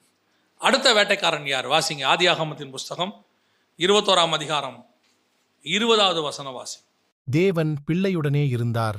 அவன் வளர்ந்து வனாந்தரத்திலே குடியிருந்து வில்வித்தையிலே வல்லவனானான். வில் வித்தையிலே யாரை பற்றி சொல்லப்பட்டிருக்கிறது? இஸ்மவேலை பற்றி சொல்லப்பட்டிருக்கிறது. வில் வித்தையில் ஏன் இவன் வனாந்தரத்துக்கு போனா இவன் வில் வித்தையில் அம்பெரியின் தூரத்தில் ஒரு நாள் இவன் படுத்து கிடந்தான். ஆகாரம் அவனை தூக்கிட்டு ஓடிட்டாங்க. எல்லாம் உண்மைதான். ஆனால் ஏன் இவன் அந்த வனாந்தரத்துக்கு போனான் அப்படின்னா இந்த வேட்டைக்காரங்கிட்ட இன்னொரு சுபாவம் உண்டு. இந்த வில்வித்தக்காரங்கிட்ட என்ன இருக்குது? இன்னொரு சுபாவம் உண்டு. வாசிங்க. இருபத்தோராம் அதிகாரம். ஒன்பதாவது வசனம் வாசிங்க. பின்பு எகிப்து தேசத்தாலாகிய ஆகார் ஆபரகாமுக்கு பெற்ற குமாரன் பரியாசம் பண்ணுகிறதை சாராள் கண்டு. இப்போ இவன் யாரை பரியாசம் பண்றான்? வாக்கு தத்தத்தின் பிள்ளையை பரியாசம் பண்றான்னு கலாத்தியருக்கு எழுதும் போது பவுல் சொல்றார். யார் கலாக யார் பண்றது? அடிமையானவனிடத்தில் பிறந்தவன் வாக்கு தத்தம் பிள்ளையை என்ன பண்ணுது? பரியாசம் பண்ணுது. இது ஒரு வகையான வேட்டைக்கார ஸ்பிரிட் இந்த பரியாசம் பண்ணுதல் அப்படிங்கிறது இன்னைக்கும் நம்மக்கிட்ட இருக்குது. கர்த்தருக்கு பிடிக்காத ஒரு சுபாவத்தில் மிக முக்கியமான ஒன்று என்னது? அடுத்தவங்களை பரியாசம் பண்ணுறது நம்ம உட்காந்து ஜாலியாக பேசுறது வேற. நான் இப்போ கூட சொல்கிறேன் நீங்கள் ஆவியில் வளர வளர அதை கூட கர்த்தர் விரும்ப மாட்டார். நீங்கள் பரிசுத்த ஆவிக்குள்ள வளர்ந்து ஆவிக்குரிய ஸ்டாண்டர்ட் வர வர வர இந்த ஜாலியாக நீங்கள் பேசுகிறீங்கள அதை கூட கத்தர் விரும்ப மாட்டார். ஆனால் இவன் பண்ணுற பரியாசம் அது இல்லை. இவன் சொல்கிறது வேற. இவன் அந்த ஈசாக்கை பார்த்து இவன் என்ன பண்ணுறானா பரியாசம் பண்ணுதல். ஈசாக்கு பிறக்கும்போது இஸ்மவேலுக்கு ஏதோ அவனும் குழந்தை நினச்சிடாதீங்க டீன் ஏஜ் பதிமூணு வயசு. இது வசனம் என்ன சொல்லுது பாருங்களேன். அதுக்கு முந்தின வசனத்தை வாசிங்க. பிள்ளை வளர்ந்து பால் மறந்தது. ஈசாக்கு பால் மறந்த நாளிலே ஆபிரகாம் பெரிய விருந்து பண்ணினான். அப்போனா ஏறக்குறைய ஒரு மூணு வய வருஷத்துக்கு அப்புறம்தான். அப்படின்னா பாருங்கள் பால் மறந்த நாளிலே ஏறக்குறைய ஒரு ரெண்டு மூணு வருஷம் கழிச்சு இல்லை ஒரு நாலஞ்சு வருஷம் கழிச்சு அப்போ கணக்கு பார்த்தீங்கன்னா ஈச இஸ்மவேலுக்கு குறைஞ்சபட்சம் பதினஞ்சு பதினாறு வயசுக்கு மேலே. இவன் யாரை பரியாசம் பண்ணுறான் ஈசாக்கை பரியாசம் பண்ணுறான் இவன் என்ன சொல்லி பரியாசம் பண்ண நாங்கள் இல்லை. ஆனால் அடிமையானவிடத்தில் இருக்கிறவன் வாக்கு தத்தத்தின் பிள்ளையை என்ன பண்ணுறானாமா பரியாசம் பண்ணான்னு சொல்லி கலாத்தியருக்கு அவர் எழுதுகிறார் இன்னைக்கு நம்மளை எதுக்கு பரியாசம் பண்ணுறான் ஏன் பண்ணுறான் இன்னைக்கு நம்மளை பார்த்து இது வந்து ஒரு வேட்டக்கார ஸ்பிரிட் இது வசனம் சொல்லுது வில்வித்தையில் வல்லவனாக இருக்கிறவன் ஆனால் இவன் எப்படிப்பட்டவனாக இருந்தானா? பரியாசம் பண்ணுகிறவனாக இருந்தான். இன்னைக்கு நம்மளை பார்த்து ஒரு குரூப் பரியாசம் பண்ணிகிட்டே இருக்கோம். நீங்கள் என்ன பண்ணாலும் பரியாசம் பண்ணோம். யோசிச்சு பாருங்கள் இந்த இஸ்மவேலுக்கு எவ்வளோ பெரிய தகுதியை சாரால் உண்டாக்கி கொடுத்தாங்க. இல்லையா? எவ்வளோ பெரிய தகுதியை? சாரால் உண்டாக்கி கொடுக்குறாங்க நியாயப்பிரமாணத்தின்படி அப்போ நியாயப்பிரமாணமே கிடையாது. நியாயப்பிரமாணத்துக்கு முன்னாடி உள்ள காலம் இன்னும் மோசம். அன்றைக்கெல்லாம் ஆட்களை அடிமையாய் கொள்கிற காலத்தில் அடிமையானவனுக்கு பிறந்தவனும் யார் தான் அடிமை தான் அடிமையானவனுக்கு பிறந்தவனும் அவங்க அடிமை அடிமை அடிமையாகவே இருப்பாங்க. அன்னைக்கு உள்ள சட்டத்தின்படி அன்னைக்கு உள்ள காலகட்டத்தில் சொல்கிறேன் இன்னைக்கு வேற. அப்படி இருக்கக்கூடிய ஒரு பிள்ளைய சுதந்திரவாளியாக எடுக்கணும்னு அந்த அம்மா விரும்புச்சு. எவ்வளோ பெரிய விஷயம் பாருங்க. அவங்க அம்மா எப்படிப்பட்டவங்க தெரியுமா? ஆகாரு. அடிமையானவளுக்கு பிள்ளை பெற்று கொடுக்கணும்னா கொடுத்துட்டு போயிடணும். இப்போ ரூத்து வராங்க. பிள்ளைய பெருக்கிறாங்க. யார்கிட்ட கொடுக்குறாங்க? நகோமி கையில் கொடுத்துட்டாங்க. அதுக்கப்புறம் ரூத்து பேரே இல்லை. ஒரு மருமகள் மாமியாருக்கு செய்தது. ஆனால் இங்கே அடிமை. இவளுக்கு பிள்ளை பிறக்க சொல்லி கொடுத்தா இன்னைக்கு இன்னைக்கும் அந்த கிழமை இருக்குது அடிமைன்னு கிடையாது. வாடகை தாயின்லாம் வச்சிருக்கிறாங்க. அவங்களுக்கு சில காசு கொடுப்பாங்க எல்லாம் பண்ணுவாங்க. அதோ அதில் சட்டம் இருக்குது அதுக்கப்புறம் அவங்க வந்து என்ன பண்ண முடியாது? பிள்ளைகிட்ட உரிமை கொண்டாட முடியாது. இன்னைக்கு சொல்கிறேன் இன்னைக்கு உள்ள வாடகை தாய் மெத்தடில் சொல்கிறேன் அன்னைக்கு வேற மாதிரி. பிள்ளை பெற்று கொடுக்கறதுக்கு. அடிமைக்கு அந்த வாய்ப்பை அந்த அம்மா கொடுக்குறாங்க. ஆனால் அவ என்ன பண்ணாலாம் அற்பமாக எண்ணினாள். அம்மா அற்பமாக என்ன பிள்ளை எப்படிப்பட்டவனாக இருந்தான் பரியாசம் பண்ணுகிறவனா இருந்தான். தாய் போல பிள்ளை. இதுதான் இன்னைக்கு. இன்னைக்கு நாம பல நேரங்களில் வாக்கு தத்தத்தின் பிள்ளைகளாக இருந்தாலும் நம்மகிட்ட இருந்துகிட்டே நம்மளை பரியாசம் பண்ணுகிற ஒரு குரூப் இருக்குது கர்த்தர் அவர்களுக்கும் வாக்குத்தத்தம் பண்ணி இருக்கிறார் உட்காந்துக்கிட்டு நம்மளை என்ன பண்ணிக்கிட்டு இருப்பான்? பரியாசம் பண்ணிக்கிட்டு இருப்பான். இது சில நேரங்களில் நம்ம ஆத்து மக்களை என்ன செய்யும்? வேட்டையாடும். இந்த பரியாசத்தில் நொந்து போகிறவங்களாம் இருக்கிறாங்க. இந்த பரியாசத்தில் சோர்ந்து போகிறவங்க இருக்காங்க. ஒரு முறை ஒரு மூத்த ஊழியக்காரர் வயதானவங்க எழுபது வயசு. அவர்களை அவங்க வயசில் பாதி கூட இல்லாதவங்க அவங்க ஊழிய அனுபவம் கூட இல்லாதவங்க அவங்க பண்ண தியாகத்தை எதுவுமே தெரியாத ஒன்று சிலர் இருக்காங்க இன்னைக்கு. அவங்கள பற்றி ஒரு வீடியோ தரக்குறைவா. அவங்கள பற்றி போட்டாங்க அந்த எழுபது வயது ஊழியக்காரங்க எனக்கு ஃபோன் பண்ணுறாங்க தம்பி என்னுடைய வயசில் அவங்களுக்கு பாதி கூட இல்லை தம்பி. நான் ஊழியம் பண்ணதில் அவங்களுக்கு எந்த அனுபவம் கூட இல்லை தம்பி. நான் அந்த காலத்தில் ஊழியம் அதெல்லாம் உண்மை. ஆனால் இன்னைக்கு அந்த ஊழியம் மேன்மை எதை பற்றியுமே தெரியாமல் சும்மா ஒரு ஃபோனை வச்சுக்கிட்டு அப்படிப்பட்டவர்களை பரியாசம் பண்ணுகிற ஒரு கூட்டம். ஒரு நாள் வரும் கர்த்தர் பார்த்துக்கிட்டே இருக்கிறார். பார்த்துக்கிட்டே இருக்கிறார். கர்த்தர் கண்டும் காணாதவரை போல இருக்கிறவர் அல்ல. அந்த வீடியோ போடுறவங்களையும் கத்தர் நேசிக்கிறார். ஆனால் அவங்க பரலோகத்துக்கு போகணும்னு வச்சுங்க. அவங்க பரலோகத்துக்கு போகிறதுக்கு அவங்களுக்கு நீதியை சரி கட்டணும்ல இந்த சரி கட்டுக்கிற காலம் ஒன்று வரும் இல்லை நீங்கள் பார்த்தீங்கன்னா அந்த மாதிரி ஆட்களை பேசி விட்டாங்க. அப்போ நான் சொன்னேன் நீங்கள் கவலைப்படாதீங்க. அவர்கள் யார் யாரை தான் பேசலை அவர்கள் எல்லாரையும் தான் பேசுகிறார்கள். இது கடைசி காலம். ஏன்னா திமோத்தியுக்கு எழுதும்போது ரெண்டு திமோத்தியோ மூணு ரெண்டு. எப்படி எனில் தற்பிரியம் பணப்பிரியம் வீம்புக்காரர் அகந்தை உள்ளவர் இதெல்லாம் இப் இப்போ அப்படியே இருக்கு பாருங்க. இப்போ அப்படியே இருக்கு பாருங்க.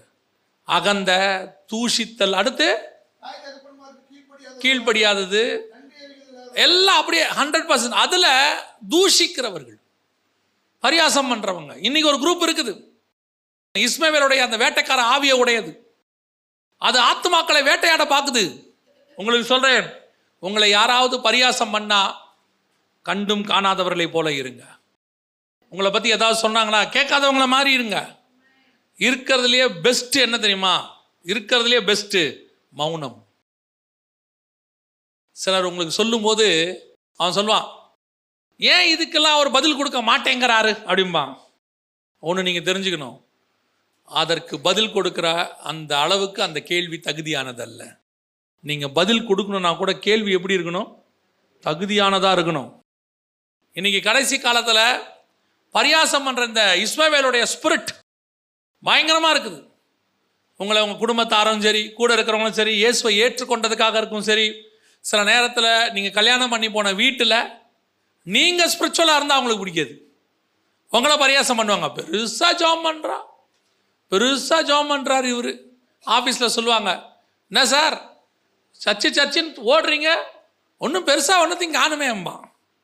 காதில் வாங்கவே கூடாது. ஒன்றும் வாங்கக்கூடாது சில நேரத்தில் நமக்கு விரோதமாக இருக்கிறவன் நல்லா வேற வருவான். காரெல்லாம் வாங்குவான். சார் இப்படி லஞ்சம் வாங்க மாட்டேன் அது வாங்க மாட்டேன் பைபிள் ஏசுன்னீங்கன்னா கடைசி வரைக்கும் இப்படி ஒரு ஓட்டஸ் பைக்கில் தான் வரணும். ஓகே. ரைட்டு. சிரிச்சிட்டே போயிடணும். ஏன் தெரியுமா?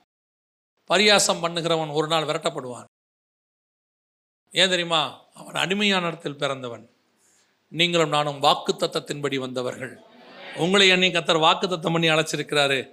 அந்த வாக்கு தத்தோட கம்பேர் பண்ணா உன்னை பரியாசம் பண்றாங்கல்ல அந்த பரியாசம் ஒண்ணுமே இல்லை. வாக்கு தத்தத்துக்கும் பரியாசத்துக்கும் கம்பேர் பண்ணீங்கன்னா பரியாசம் ஒண்ணுமே கிடையாது. அது வாக்கு தத்தம் அது தேவனிடத்திலிருந்து வந்தது. பரியாசம் பிசாசினிடத்திலிருந்து வந்தது. தூஷித்தல் பிசாசினிடத்திலிருந்து வந்தது. இஸ்மவேலுடைய ஸ்பிரிட் பல நேரங்களிலே என்ன செய்யும்? உங்களுக்கு விரோதமாக போராடி உங்கள் ஆத்துமாக்களை வேட்டையாட பார்க்கும். ரொம்ப கேர்ஃபுல்லாக இருந்து கொள்ளணும். இது கூடவே இருக்கும். கூடவே வளரும். இன்னும் சொல்லப்போனால் நம்முடைய சுயாதீனத்தில் அதுதான் இருந்திருக்கும் இத்தனை நாள். நம்ம ஆசீர்வாதத்தை தான் அது வளர்ந்துருக்கும். ஒரு நாள் வரும் நமக்கு விரோதமாகவே பேசும். விரோதமாக பேசினா கூட பரவாயில்ல பரியாசம் பண்ணும். என்னுடைய தெரிந்த நண்பர் அவர்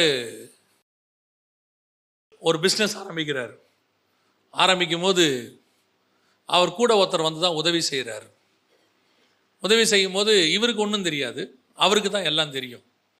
திடீரென்று ஒரு நாள் அவர் சில தப்பு செய்கிறார் அந்த விஷயம் தெரிஞ்சவர். என் நண்பர் கண்டித்து கேட்குறாரு என்ன இப்படி தப்பு பண்ணுறீங்க உடனே அவர் ஓ நீ வந்து இதாகிருவியோ நான் இல்லாமல் பண்ணிடுவியோ நீ எப்படி பண்ணுற நான் பார்க்குறேன்ட்டு அப்படியே நடுத்தரில் விட்டுட்டு போயிட்டார். போனது மட்டும் இல்லை அந்த ஏரியாவில் போய் அங்கே இருக்கிற அத்தனை பேர்கிட்டையும் இவர் என்ன பண்ணிட்டார்? பரியாசம் பண்ணிட்டார். எல்லாரும் வச்சு என்னப்பா அவர் என்ன பண்ண போகிறான் பிஸ்னஸ் அவ்வளோதான் மூடிடுவாங்க அவ்வளோதான் முடிஞ்சிருச்சு. க- அவங்களோட இது அவ்வளோதான்ப்பா பார்க்குறவங்களாம் என்னப்பா முடிஞ்சிருச்சாமே? உனக்கு கூட வந்தவர் வேறு இடத்துல பிஸ்னஸ் தொடங்கிட்டாருப்பா. எல்லாரும் அங்கே தான் போகிறாங்களாம் இவருக்கு இருதயம் உடையுது. ஆனால் ஒன்று மட்டும் நிச்சயம் கர்த்தர் கூட இருக்கிறார். எனக்கு ஒன்றும் தெரியாது ஆனால் என் கூட இருக்கிறவருக்கு எல்லாம் தெரியும். நீங்கள் என்ன பரியாசம் தானே பண்ணுறீங்க பண்ணுங்க. ஒரு வார்த்தையும் மறுமொழி சொல்லவே கூடாது. நாம் செய்ய வேண்டியதை செஞ்சு கொண்டே இருக்கணும். ஒரு நாள் வந்தது அந்த போனார்ல அவரே திரும்பி வேலை கட்டி இவர்கிட்ட வர்ற அளவுக்கு கர்த்தர் இவரை உயர கொண்டு போய் உட்கார வைக்கிறார் அல்லேலூயா அந்த தேவன் இன்னும் ஜீவனோடு கூட இருக்கு. பரியாசம் பண்ணுறவன் பண்ணட்டும். சில நேரத்தில் நம்மக்கிட்ட அந்த பலகீனம் இருக்கும். அவங்க பண்ணுறது உண்மைதான். உங்களுக்கு தெரியுமா? சில நேரத்தில் நம்மக்கிட்ட குறைவுகளை பார்த்து அவங்க என்ன செய்வாங்க? பரியாசம் பண்ணுவாங்க. அதை கூட நீங்கள் அமைதியாக எடுத்துக்கோங்க. ஆண்டவர்கிட்ட போயிட்டு இது அதுக்கு அவங்கள ஆண்டவரே என் குறைய பண்ணி இப்படி பேசுகிறாங்கப்பா அதான் ஒன்றும் இல்லை. ஆண்டவர் பார்த்துப்பார். ஆண்டவருக்கு தெரியும். ஆமாம் என் பிள்ளை பலவீனம் தான் என் பிள்ளையால் அது முடியாது தான் பரவாயில்ல இருக்கட்டும். அவன் பலவீனமானவன். ஆனால் அவனை பலப்படுத்துகிற கர்த்தர் அவனோடு கூட இருக்கிறார். அவர் அவனை உயர்த்திட்டு போகிறாரு உங்களுக்கு ஒன்று மட்டும் நான் சொல்கிறேன் நீங்கள் தேவ பிள்ளையாக இருந்து உங்களை ஒருத்தன் பரையாசம் பண்ணிட்டானா அவனுக்கு என்ன ஆகுன்றதெல்லாம் கிடையவே கிடையாது. நமக்கு அது தேவையும் இல்லை. ஒன்று மட்டும் நிச்சயம். அவன் கண்களுக்கு முன்பாக உங்களை உயர்த்தாமல் கர்த்தர் விடவே மாட்டார். அல்லேலூயா இந்த பரியாசம் பண்ணுறது இன்னொரு வேட்டைக்கார ஸ்பிரிட் இது உங்கள் ஆத்துமாக்களை என்ன செய்யும்? வேட்டையாடும். ரொம்ப கேர்ஃபுல்லாக இருந்துக்கணும். அடுத்து இன்னொரு வேட்டைக்காரன் இருக்கிறா பாருங்க வாசிங்க. ஆதியாகமத்தின் புஸ்தகம் இருபத்தி அஞ்சாம் அதிகாரம் இருபத்தி ஏழாவது வசனம் வாசி ஏசா வேட்டையிலே வல்லவனும் வனசஞ்சரியும் நல்லா கவனிச்சு பார்த்தீங்களா?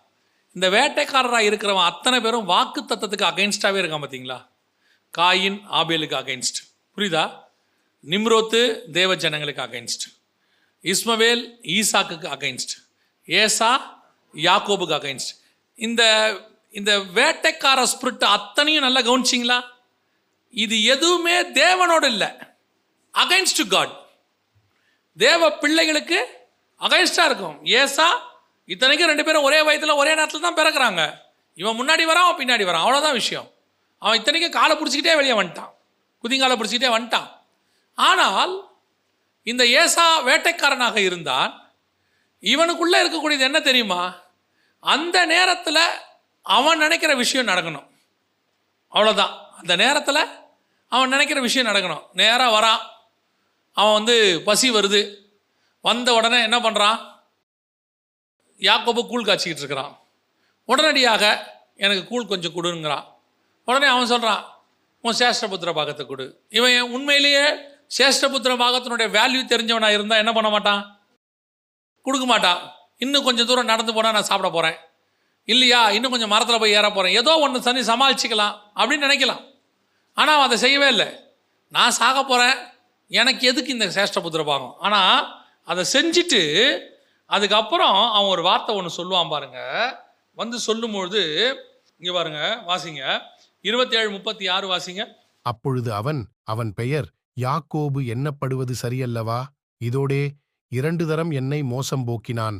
என் சேஷ்ட புத்திரபாகத்தை எடுத்துக்கொண்டான் இதோ இப்பொழுது என் ஆசீர்வாதத்தையும் வாங்கிக் கொண்டான் என்று சொல்லி நீர் எனக்கு ஒரு ஆசீர்வாதத்தையாகிலும் வைத்து வைக்கவில்லையா? சேஷ்டபுத்திர பாகத்தை அவன் மோசம் முக்கிய எடுத்தான். சேஷ்டபுத்திர பக்கத்தை அவன் மோசம் முக்கிய எடுத்தான்? நேரடியாக கேட்டு வாங்கினான். ஏன் நீ கொடுக்காம போ? நீ என்ன பண்ண? அன்னைக்கு உனக்கு எது முக்கியமாக இருந்துச்சு? கூழ் முக்கியமாக இருந்துச்சு. எதை கொடுத்துட்ட? சேஷ்டபுத்திர பாகத்தை கொடுத்துட்ட. இப்போ சேஷ்டபுத்திர பாகம் போயிட்டு பசியெல்லாம் ஆறின பிறகு இப்போ உனக்கு எது பெருசாக தெரியுது? சேஷ்டபுத்திர பாகம் பெருசாக தெரியுது. இதுதான் இங்கே விஷயமே. இந்த ஏசாவோடைய ஸ்பிரிட் இது தேவ ஜனங்களுக்கு விரோதமாக போராடுது அதெல்லாம் ஒரு பக்கம் இருக்கு. ஆனால் அந்த வேட்டையாடுற ஸ்பிரிட்டோடைய இன்னொரு குணாதிசயம் என்ன தெரியுமா? அந்தந்த சூழ்நிலைக்கு ஏற்ற மாதிரி அப்பப்போ நடந்துப்பான். அவனுக்கு ஸ்பிரிச்சுவாலிட்டி இம்பார்ட்டன்ஸே கிடையாது. அந்த நேரத்தில் அந்த சூழ்நிலையை கிராஸ் பண்ணி போயிட்டே இருக்கணும். அவ்வளோதான் அந்த இடத்துல அவன் இயேசுவை கூட என்ன பண்ணிடுவான்? விட்டு கொடுத்துருவான். இப்போ பாருங்க இயேசுவை மறுதளிக்க சொல்லி ஒரு இடத்துல வருது. போய் க பேதுரு நிற்கிறாரு உடனடியாக அந்த இடத்துல வந்த உடனே பேதர் என்ன பண்ணிட்டாரு? மறுதளிச்சிட்டார் ஏன்னா அங்கே அவருக்கு ஜீவன் என்னவா இருக்குது? முக்கியமாக இருக்குது. ஆனால் அதுக்கப்புறம் வந்த உடனே மனம் கசிந்து அழுதான். அந்த சூழ்நிலைக்கு வந்த உடனே இப்போ இயேசு மறிச்சு கல்லறைக்கு போயிட்டாரு. உடனடியாக பேதர் என்ன முடிவு எடுக்கிறாரு? மீன் பிடிக்க போகலாம் வாங்க. ஏன்? இப்போ இயேசு போயிட்டாரு. இப்போ நமக்கு வேறு வழி இல்லை. நம்மளால் மீன் பிடிக்கலாம். இப்போ இயேசு கரையில் உட்காந்துருக்கிறாரு எல்லாருக்கும் முந்தி ட்ரெஸ்ஸை மாற்றின்னு குதிச்சிட்டாரு. நேராக வந்து ஃபஸ்ட்டு வந்துட்டார். ஒரு சூழ்நிலையை பார்த்த உடனே டக்கு டக்கு டக்குன்னு மாறுற ஒரு சுபாவம். ஏசாவுக்குள்ள அப்படித்தான். அந்த இடத்துல அந்த நேரத்தில் என்ன பண்ணணுமோ அதை பண்ணிட்டு போயிட்டே இருக்கணும். அந்த இடத்துல ஸ்பிரிச்சுவாலிட்டி அதை பற்றி அவங்களுக்கு எந்த கவலையும் இல்லை. இதே மாதிரி ஒரு ஸ்பிரிட்டு சபைக்குள்ளே இருக்கும். இவன் இப்படித்தான் அப்படின்னு சொல்லி இவனை நீங்கள் முடிவெடுக்கவே முடியாது. எந்த நேரத்தில் எப்படி மாறுவானே தெரியாது. நல்ல ஸ்பிரிச்சுவலாக இருக்கிற மாதிரியே இருக்கும். திடீர்னு பார்த்தீங்கன்னா அப்படியே ஆப்போசிட்டாக ஸ்பிரிச்சுவாலிட்டியிலேருந்து விலகி ஒரு பிஸ்னஸோ ஒரு லாபமோ ஒரு வெளிநாட்டில் வேலையோ ஒன்று கிடைக்குதுன்னா ஸ்பிரிச்சுவாலிட்டி பற்றிலாம் அவன் யோசிக்கவே மாட்டான். நான் ஒரு நான் சொல்கிறது ஒரு சின்ன உதாரணம் தான் இப்போது எங்களுக்கு ஒரு மாதிரி ஒரு ஒரு ஒரு சின்ன பிரதிஷ்டைன்னு வச்சுக்கோங்களேன். என்ன பிரதிஷ்டை அப்படின்னா ninety nine point nine nine percent ஆராதனை நாளில் வந்து ட்ராவல் பண்ணக்கூடாதுன்னு வச்சுருக்கோம். இப்போது சவுதி அரேபியா போனால் வெள்ளிக்கிழமை ஆராதனை. ஆராதனை முடிச்சுட்டு தான் ட்ராவல் பண்ணுறது அதே நேரத்தில் இங்கேன்னு வச்சுக்கோங்களேன் ஞாயிற்றுக்கிழமை ஆராதனை. ஆராதனை இருக்கும்போது ட்ராவல் பண்ணுறது இல்லை. ஆராதனையெல்லாம் முடிச்சுட்டு அதுக்கப்புறம் நைட்டோ மண்டேவோ தான் ட்ராவல் மிட் நைட்டோ அதுக்கப்புறம் தான். ஆராதனை நாளில் என்ன பண்ண மாட்டோம்? ஆராதனை அட்டன் பண்ணாமல் ட்ராவல் பண்ண மாட்டோம் அப்படிங்கிறது ஒன்று இதே வைராக்கியத்தில் தான் இவனும் இருப்பான். திடீர்னு ஒரு நாள் ஃப்ளைட் டிக்கெட் கம்மியாக கிடைக்குதுன்னு வச்சுக்கோங்க. அது ஆராதனை நாளாக இருக்குன்னு வச்சுக்கோங்க. புக் பண்ணிடுவான். என்ன சொல்லுவான் தெரியுமா? மாஸ்டர் சனிக்கிழமையும் டிக்கெட் இல்லை. திங்கக்கிழமையும் டிக்கெட் இல்லை. ஞாயிற்றுக்கிழமை ஒரு நாள் தான் டிக்கெட்டே இருக்குது அதை விட்டாச்சுன்னா வேற வழியே இல்லை பாஸ்டர் அது போய் அது போய். சரி பரவாயில்ல. மறுநாள் பண்ணால் எவ்வளவு? ஒரு ரெண்டாயிரம் எக்ஸ்ட்ரா ஆகுது. இருந்துட்டு போகுது. கர்த்தருக்காக அந்த ரெண்டாயிரத்தை நீங்கள் விட்டு பாருங்க. கர்த்தர் அதை உங்களுக்கு சந்திக்க வல்லமை உள்ளவராக இருக்கிறார். நமக்கு தேவனை தேடுவது முக்கியம். அந்த நேரத்தில் ஒரு சின்ன மாற்றம். அங்கே வரும்போது ஒரு சின்ன இது. இது அப்படியே வளர்ந்து வளர்ந்து வளர்ந்து இன்னைக்கு எந்த அளவுக்கு ஆயிடுச்சு தெரியுமா? ஒரு காலத்தில் பிள்ளைகளை சண்டே கிளாஸுக்கு கிளப்பி கூட்டிகிட்டு வந்த அதே பெற்றோர் தான் வரும்போது பாஸ்டர் கேட்குறாரு பிள்ளைங்க எங்கே?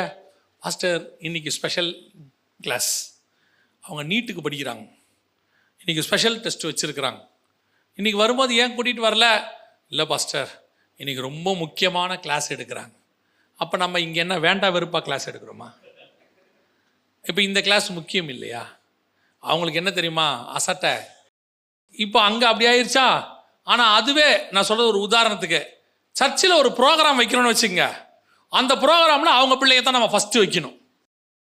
இவன் யார் தெரியுமில்ல? ஏசா. அந்தந்த நேரத்துக்கு ஏற்ற மாதிரி மாறிடுவான். வேணும்னா சேஷ்டபுத்திரவாதத்தை விட்டுருவான். அப்புறம் இவனே வந்து சொல்லுவான் என்னை மோசம் போக்கி வாங்கிட்டாங்க. உன்னை மோசம் போக்கிலாம் வாங்கலை தம்பி. நீயாத்தான் முழு மன நிறைவோட ஒரு அப்பத்தையும் பயிற்றங்குழியும் வாங்கி கொடுத்துட்டு குடிச்சிட்டு கொடுத்துட்டு போனேன். நாங்கள் உன்னை ஏமாத்திலாம் கையெழுத்து வாங்கலை. நீயா தான் கொடுத்துட்டு போனேன் இன்றைக்கி அப்படி ஒரு கூட்டம் இருக்குது இது சபைகளில் வேட்டையாடுற இன்னொரு ஸ்பிரிட் இங்கே நம்மக்கிட்ட இப்படி இருப்பான். இதை வந்து பைபிள் என்ன சொல்லுதுன்னா யாக்கோ புஸ்தகத்தில் இருமணம் உள்ளவன் தன் வழிகள் எல்லாவற்றிலும் நிலையற்றவனாக இருக்கிறான். இங்கே இப்படி இருப்பான். ஆண்டவர்கிட்ட வந்தோடனே அப்படியே ரபி அப்படின்ற ஒரு குரூப் இருக்குது இங்கிருந்து அங்கே போவான். அவரை காட்டி கொடுக்குறேன் எவ்வளோ கொடுக்குறீங்கம்பா? முப்பது வெள்ளி காசு. சரி கெட்சமணிக்கு வந்துருங்க. காட்டி கொடுத்துருவான். காட்டி கொடுத்த பிறகு சி என்ன இவர் டக்குன்னு மாட்டிக்கிட்டார் இப்படி? தப்பிச்சிருவாருன்னு நினச்சேன். மாட்டிக்கிட்டாரே. அப்புறம் குற்றமில்லாத ரத்தத்தை காட்டி கொடுத்தேனே. அங்கே இருப்பான் இங்கே இருப்பான் மனம் திரும்புவான் திருப்பி பின்மாற்றம் அடைவான் இப்படி ஒரு குரூப் இருக்குது ஸ்டாண்டர்ட் மைண்ட் இல்லாதவங்க. இந்த ஆட்களை வச்சுக்கிட்டு ஊழியத்தை என்ன செய்ய முடியாது? செய்ய முடியாது. உங்களை ஒன்று ஆண்டவர் அழைச்சார்னா அந்த அழைப்பில் கடைசி வரைக்கும் கடைசியாக நிற்கணும் ரெண்டு நினைவுகளால் குந்தி குந்தி நடக்கக்கூடாது. இது ஒரு வேட்டக்கார ஸ்பிரிட் சபைக்குள்ளே கிரிய செய்யுது. கடைசியாக நேரம் முடியுது. நான் சொல்லிட்டு முடிக்கிறேன். இன்னொன்று இருக்குது பாருங்க. வாசிங்க. ஒன்று சாமியின் புஸ்தகம் இருபத்தி நாலாம் அதிகாரம் பதினோராவது வசன வாசி என் தகப்பனே பாரும். என் கையில் இருக்கிற உம்முடைய சால்வையின் தொங்கலை பாரும். உம்மை கொன்று போடாமல் உம்முடைய சால்வையின் தொங்கலை அறுத்துக் கொண்டேன். என் கையிலே பொல்லாப்பும் துரோகமும் இல்லை என்றும் உமக்கு நான் குற்றம் செய்யவில்லை என்றும் அறிந்து கொள்ளும். நீரோ என் பிராணனை வாங்க அதை வேட்டையாடுகிறீர். நீரோ என் பிராணனை வாங்க அதை ஆமாம் அடுத்து ஆத்மா வேட்டையாடுற இன்னொரு ஆள் பைபிளில் யாருன்னு கேட்டிங்கன்னா சவுல். இன்னொரு வசனம் கூட வாசிங்க. இருபத்தி ஆறாம் அதிகாரம். அதிலே ஒன்று சாமியல் இருபத்தி ஆறு இருபது வாசிங்க. இப்பொழுதும் கர்த்தருடைய சமூகத்தில் என் ரத்தம் தரையில் விழாதிருப்பதாக. மலைகளில் ஒரு கௌதாரியை வேட்டையாடுகிறது போல இஸ்ரவேலின் ராஜா ஒரு தெள்ளுப்பூச்சியை தேட வந்தாரோ என்றான். அதாவது சவுல் ராஜாவாக இருக்கிறான் ஆனால் உள்ளுக்குள்ள என்ன ஸ்பிரிட் இருக்குது? ஆத்மாவை வேட்டையாடுகிற ஸ்பிரிட் அந்த இருபத்தி நாலு பதினொன்றில் சொல்றான் என் ஆத்மாவை நீர் என்ன செய்ய வருகிறீர்? வேட்டையாட வருகிறீர். எதனால இந்த சூழ்நிலை? ஏன் சவுலுக்கு தாவிதை பிடிக்காதா? பிடிக்கும் பிடிக்கும். நல்லா பிடிக்கும். ஒரு காலகட்டத்தில் அவரே தான் கூப்பிட்டு அரண்மனையில் வச்சுக்கிட்டு இசை வாசிக்க சொல்லி எல்லாம் செஞ்சார். எல்லாம் ஓகே தான். எங்கே பிரச்சனை வருது தெரியுமா? எங்கே என்னை விட ஒரு படி அவன் மேலே போகிறான்னு தெரிஞ்சிச்சோ அங்கே தான் பிரச்சனை வருது. அவன் சொல்கிறாரு சவுல் கொண்டது ஆயிரம் தாவீது கொண்டது பதினாயிரம். இந்த ஸ்டேட்மெண்ட்டு தான் சவுல் வேட்டையாடுறதுக்கு காரணம். இதை கேட்ட உடனே சவுலுக்கு என்ன வந்துருச்சு தெரியுமா? தாவீதின் மேலே பொறாமை கொண்டு. தாவீது மேலே என்ன வந்துருச்சு? பொறாமை வந்துருச்சு. இப்போ இந்த வேட்டைக்கார ஸ்பிரிட்டுடைய இன்னொரு சுபாவம் பொறாமை. நம்மளை யாராவது நம்ம கூட இருக்கிறவன் என்ன பெரிய ஆச்சரியம் பாருங்களேன். எனக்கு ஒரு புரியாத ஒரு விஷயம் இது. நம்ம கூட இருக்கிற ஒருத்தன் மேலே வந்தால் நமக்கு சந்தோஷமாக இல்லையா? இப்போ பாருங்க சச்சின் டெண்டுல்கருடைய ட்ரெயினர் இருக்கிறார். அவருடைய கோச்சுன்னு சொல்லுவாங்க இருக்கிறார். அவர் டெண்டுல்கருக்கு கோச் கொடுத்தாரு. கோச்சிங் கொடுத்து டெண்டுல்கர் வேர்ல்ட் ரெக்கார்ட் படைச்சிட்டார். இப்போ அவர் கோச்சுக்கு அதில் பெருமையா துக்கமா? பெருமை தானே? நான் கோச்சிங் கொடுத்த ஒரு ஆள் இன்னைக்கு வேர்ல்டு ரெக்கார்ட் படைக்கிறான். பெருமை தானே? ஒரு டீச்சர் பாடம் நடத்துகிறாங்க அந்த பையன் படித்து அதில் ஒரு பையன் அப்துல் கலாம் ஆயிட்டார். அதில் ஒரு பையன் சயின்டிஸ்ட் ஆகிட்டார் அதில் ஒரு பையன் வந்து பெரிய இன்ஜினியர் ஆயிட்டாரு. அந்த டீச்சர் எப்படி சொல்லுவாங்க தெரியுமா அதை? பெருமையாக சொல்லுவாங்க. இந்த அப்துல் கலாம் இல்லை அவருக்கு நான் தான் டீச்சர். இந்த ஒரு இன்ஜினியர் இருக்கார்ல அது நான் அவருக்கு டீச்சராக இருந்தேன். ஏன் ஸ்கூல் நம்ம சண்டே கிளாஸில் பாருங்களேன். அவங்ககிட்ட சண்டே கிளாஸ் படித்த ஒரு பையன் ஊழியக்காரன் ஆயிட்டானா அந்த சண்டே கிளாஸ் டீச்சர் சந்தோஷமாக சொல்லுவாங்க. எங்கிட்ட படித்த பையன் ஒருத்தன் என்னவாயிட்டான்? ஊழியக்காரன் ஆயிட்டான் ஆனால் சில நேரங்களில் சிலருக்கு தான் கூட இருக்கிறவன் கொஞ்சம் மேலே வந்துட்டானா? தங்கிட்ட ஊழியத்தில் வளர்ந்தவன் தான். மேலே வந்தா ஏன் பொறாமல் வருது?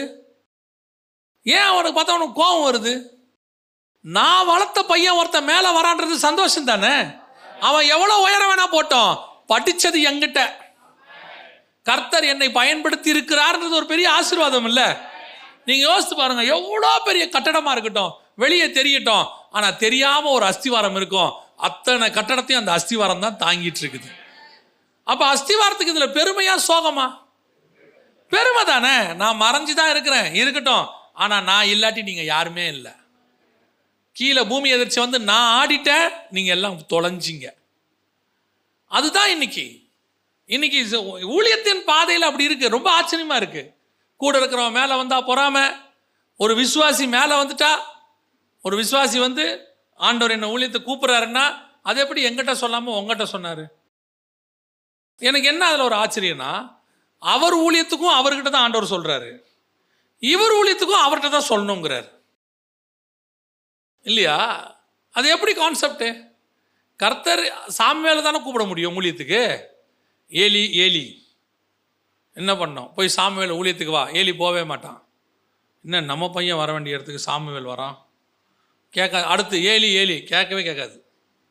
ஏலி கடைசியில் ஏலி ஏலி லாமா சபக்தானி தான். ஏந்திரிக்க மாட்டான் ஏலி. இவர் ஏஞ்சா சாமுவேலை கூப்பிட சொல்வார் எதுக்கு வம்பு? நம்ம பசங்களுக்கு ஊழியம் இல்லாமல் போயிடும். அதனால் டைரெக்டாக ஆண்டவர் யாரை கூப்பிட்டாரு? சாமுவேலே கூப்பிட்டாரு. சாமுவேலே சாமுவேலே. அவ்வளோதான் வேலை முடிஞ்சு. இன்னைக்கு நிறைய பேருக்கு கூட இருக்கிறவன் மேலே வந்தால் பொறாம வளர்ந்தா பொறாம. ஒரே அக்கா தங்கச்சி ஒரே வீட்டில் வளர்றாங்க ஒரே அண்ணன் தம்பி ஒரே வீட்டில் வளர்றாங்க. கொஞ்சம் படிச்சு கிடிச்சு ஒருத்தன் ஒருத்தன் வீடு கீடு கட்டிட்டானா கூட இருக்கிற தம்பிக்கு அண்ணனுக்கு என்ன வந்துடுது பொறாமை வந்துடுது பல நேரங்களில் இந்த பொறாமை பண்ணுற வேட்டைக்கார ஸ்பிரிட் ஒன்று இருக்குது அது வந்து சில நேரங்களில் என்ன செய்யும்? நாம் பார்க்குறவங்கள தடுக்க முடியாது. அந்த பொறாமை நமக்கு வராமல் ரொம்ப கேர்ஃபுல்லாக இருந்துக்கணும். கூட இருக்கிறவங்க நல்லா வந்தால் சந்தோஷப்படுங்க. அக்கா தங்கச்சி மேலே வந்தால் சந்தோஷப்படுங்க. அண்ணன் தம்பி மேலே வந்தால் சந்தோஷப்படுங்க. வரட்டும் நண்பர்கள் மேலே வரட்டும். உங்கள் இருதயத்தை கத்தர் பார்த்துக்கிட்டே இருப்பார். சரி அவங்க மேலே வந்ததுக்கே இவன் இவ்வளோ சந்தோஷப்படுறானே. இவன் மேலே வந்தால் எவ்வளோ சந்தோஷப்படுவான்? கத்தர் நம்மை உயர்த்த வல்லமை உள்ளவராக இருக்கிறான் அலையலூயா இந்த வேட்டைக்கார ஸ்பிரிட் நமக்கு முழுக்க முழுக்க பைபிளில் இருக்குது அது கடைசி வரைக்கும் இருக்கும். வேட்டையாடிக்கிட்டே இருக்கும். சபைக்கு விரோதமாக என்ன செய்யும்? போராடிக்கிட்டே இருக்கும். ஆனால் ஒன்று மட்டும் மனசில் வச்சுக்கொள்ளுங்க. ஆண்டவர் முதல்ல நமக்கு மீன் பிடிக்கிறவர்களை அனுப்புவார். அனுப்பி நமக்கு தேவையான எச்சரிப்பை கொடுப்பார். தேவையான மீட்புக்கான வழியை சொல்லுவார். கடைசியாகத்தான். இதில் கடைசியாக யார் தெரியுமா? ஆன்டி கிரைஸ்ட் இப்போ ஆண்டவர் சுவிசன் சொல்லிகிட்டே இருக்கிறார் அவங்களுக்கு இந்த சுவிசேஷம் சொல்லி சொல்லி சொல்லி ஆண்டவர் ஒரு நாள் மீன் பிடிக்கிற மாதிரி நம்மளெல்லாம் தூக்கிட்டு மேலே போயிடுவார் வலை போட்டு. ஒரு குரூப் மிச்சம் இருக்கும் அவர்களைத்தான் அவர்கள் வேட்டையாட போகிறார்கள். அந்த ஆன்டிகிரைஸ்ட் ஸ்பிரிட் கடைசியாக வரும். அப்பொழுது உபத்திரவ காலம் மகா உபத்திரவ காலம். அவன் மலைகளும் குகைகளிலும் அவர்களை வேட்டையாடுவான் என்று வசனம் சொல்லுகிறது. அல்லேலூயா நாம் மீன் பிடிக்கிற காலத்திலேயே கத்தரோடு கூட சென்று விட்டால் வேட்டைக்காரர்கள் காலத்திலே நாம் சிக்காதபடிக்கு கத்தர் பாதுகாக்க வல்லமை உள்ளவராக இருக்கிறார் வசனம் சொல்லுது அவர்கள் எப்படி வேட்டையாடுவாங்களாம் கண்மலையின் வெடிப்புகளிலும் வந்து வேட்டையாடுவாங்களாம். அந்த அளவுக்கு கண்மலையின் வெடிப்புனா சபை இருக்கிற இடம். ஏன்னா உன்னத பாட்டில் சபையை பார்த்தா கத்தர் சொல்கிறாரு கண்மலையின் வெடிப்புகளிலும் சிகரங்களின் மறைவிடங்களிலும் தங்கி இருக்கிற என் புறாவேன்னு சொல்கிறார் அந்த மாதிரி கடைசி நாட்களிலே சபையை வேட்டையாடுவதற்கு ஆன்டிகிரைஸ்டுடைய ஸ்பிரிட் ஒன்று வரப்போகிறது. அதற்கு முன்பாக இது மீன் பிடிக்கிற காலம். இந்த மீன் பிடிக்கிற காலத்தில் நாம் கர்த்தரோடு கூட போய்விட்டால் இந்த இப்போ இருக்கிற வேட்டைக்கார ஸ்பிட்டுக்கெல்லாம் இடம் கொடுக்காம விட்டுட்டீங்கன்னா நம்மை கொண்டு போய் கத்தர் பத்திரமாய் மேலே வைத்துக் கொள்வார். அல்லேலூயா நாம் ஜெபம் பண்ண போகிறோம் எல்லாரும். நன்றி ஆவியானவரே. கொடான கொடி ஸ்தோத்திரங்கள். துதிகளை ஏறெடுக்கிறோப்பா ஆண்டவரே எங்களை சுற்றிலும் வேட்டைக்காரர்களுடைய ஆவிகள் உலாவி கொண்டிருக்கிறது ஆண்டவரே. ஒரு பக்கம் ஈட்டியால் குத்துகிற காயினுடைய ஆவிகள். ஒரு பக்கம் நிம்ரத்தினுடைய பேகன் வர்ஷிப் பாகால் வழிபாடுகள். இன்னொரு பக்கம் இஸ்மவேலுடைய ஆவிகள்.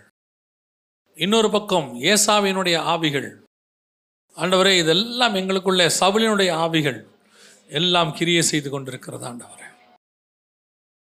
இவைகளில் எதுவுமே நாங்கள் சிக்கிவிடாதபடி பரியாச உதடுகளினாலே நாங்கள் மாட்டிக்கொள்ளாதபடி ஆண்டவரே பொறாமை எங்களுக்குள்ளே வராதபடி ஆண்டவரே அசட்டை ஏசாவை போல அசட்டை பண்ணுகிறவர்களை நாங்கள் இல்லாதபடி நாங்கள் ஒவ்வொரு முறையும் கேர்ஃபுல்லாக இந்த வேட்டக்காரருடைய ஆவிகளுக்கு விலக்கி எங்களை பத்திரமாய் பாதுகாத்து கொள்ள கத்தர் கிருப பாராட்டுங்கப்பா.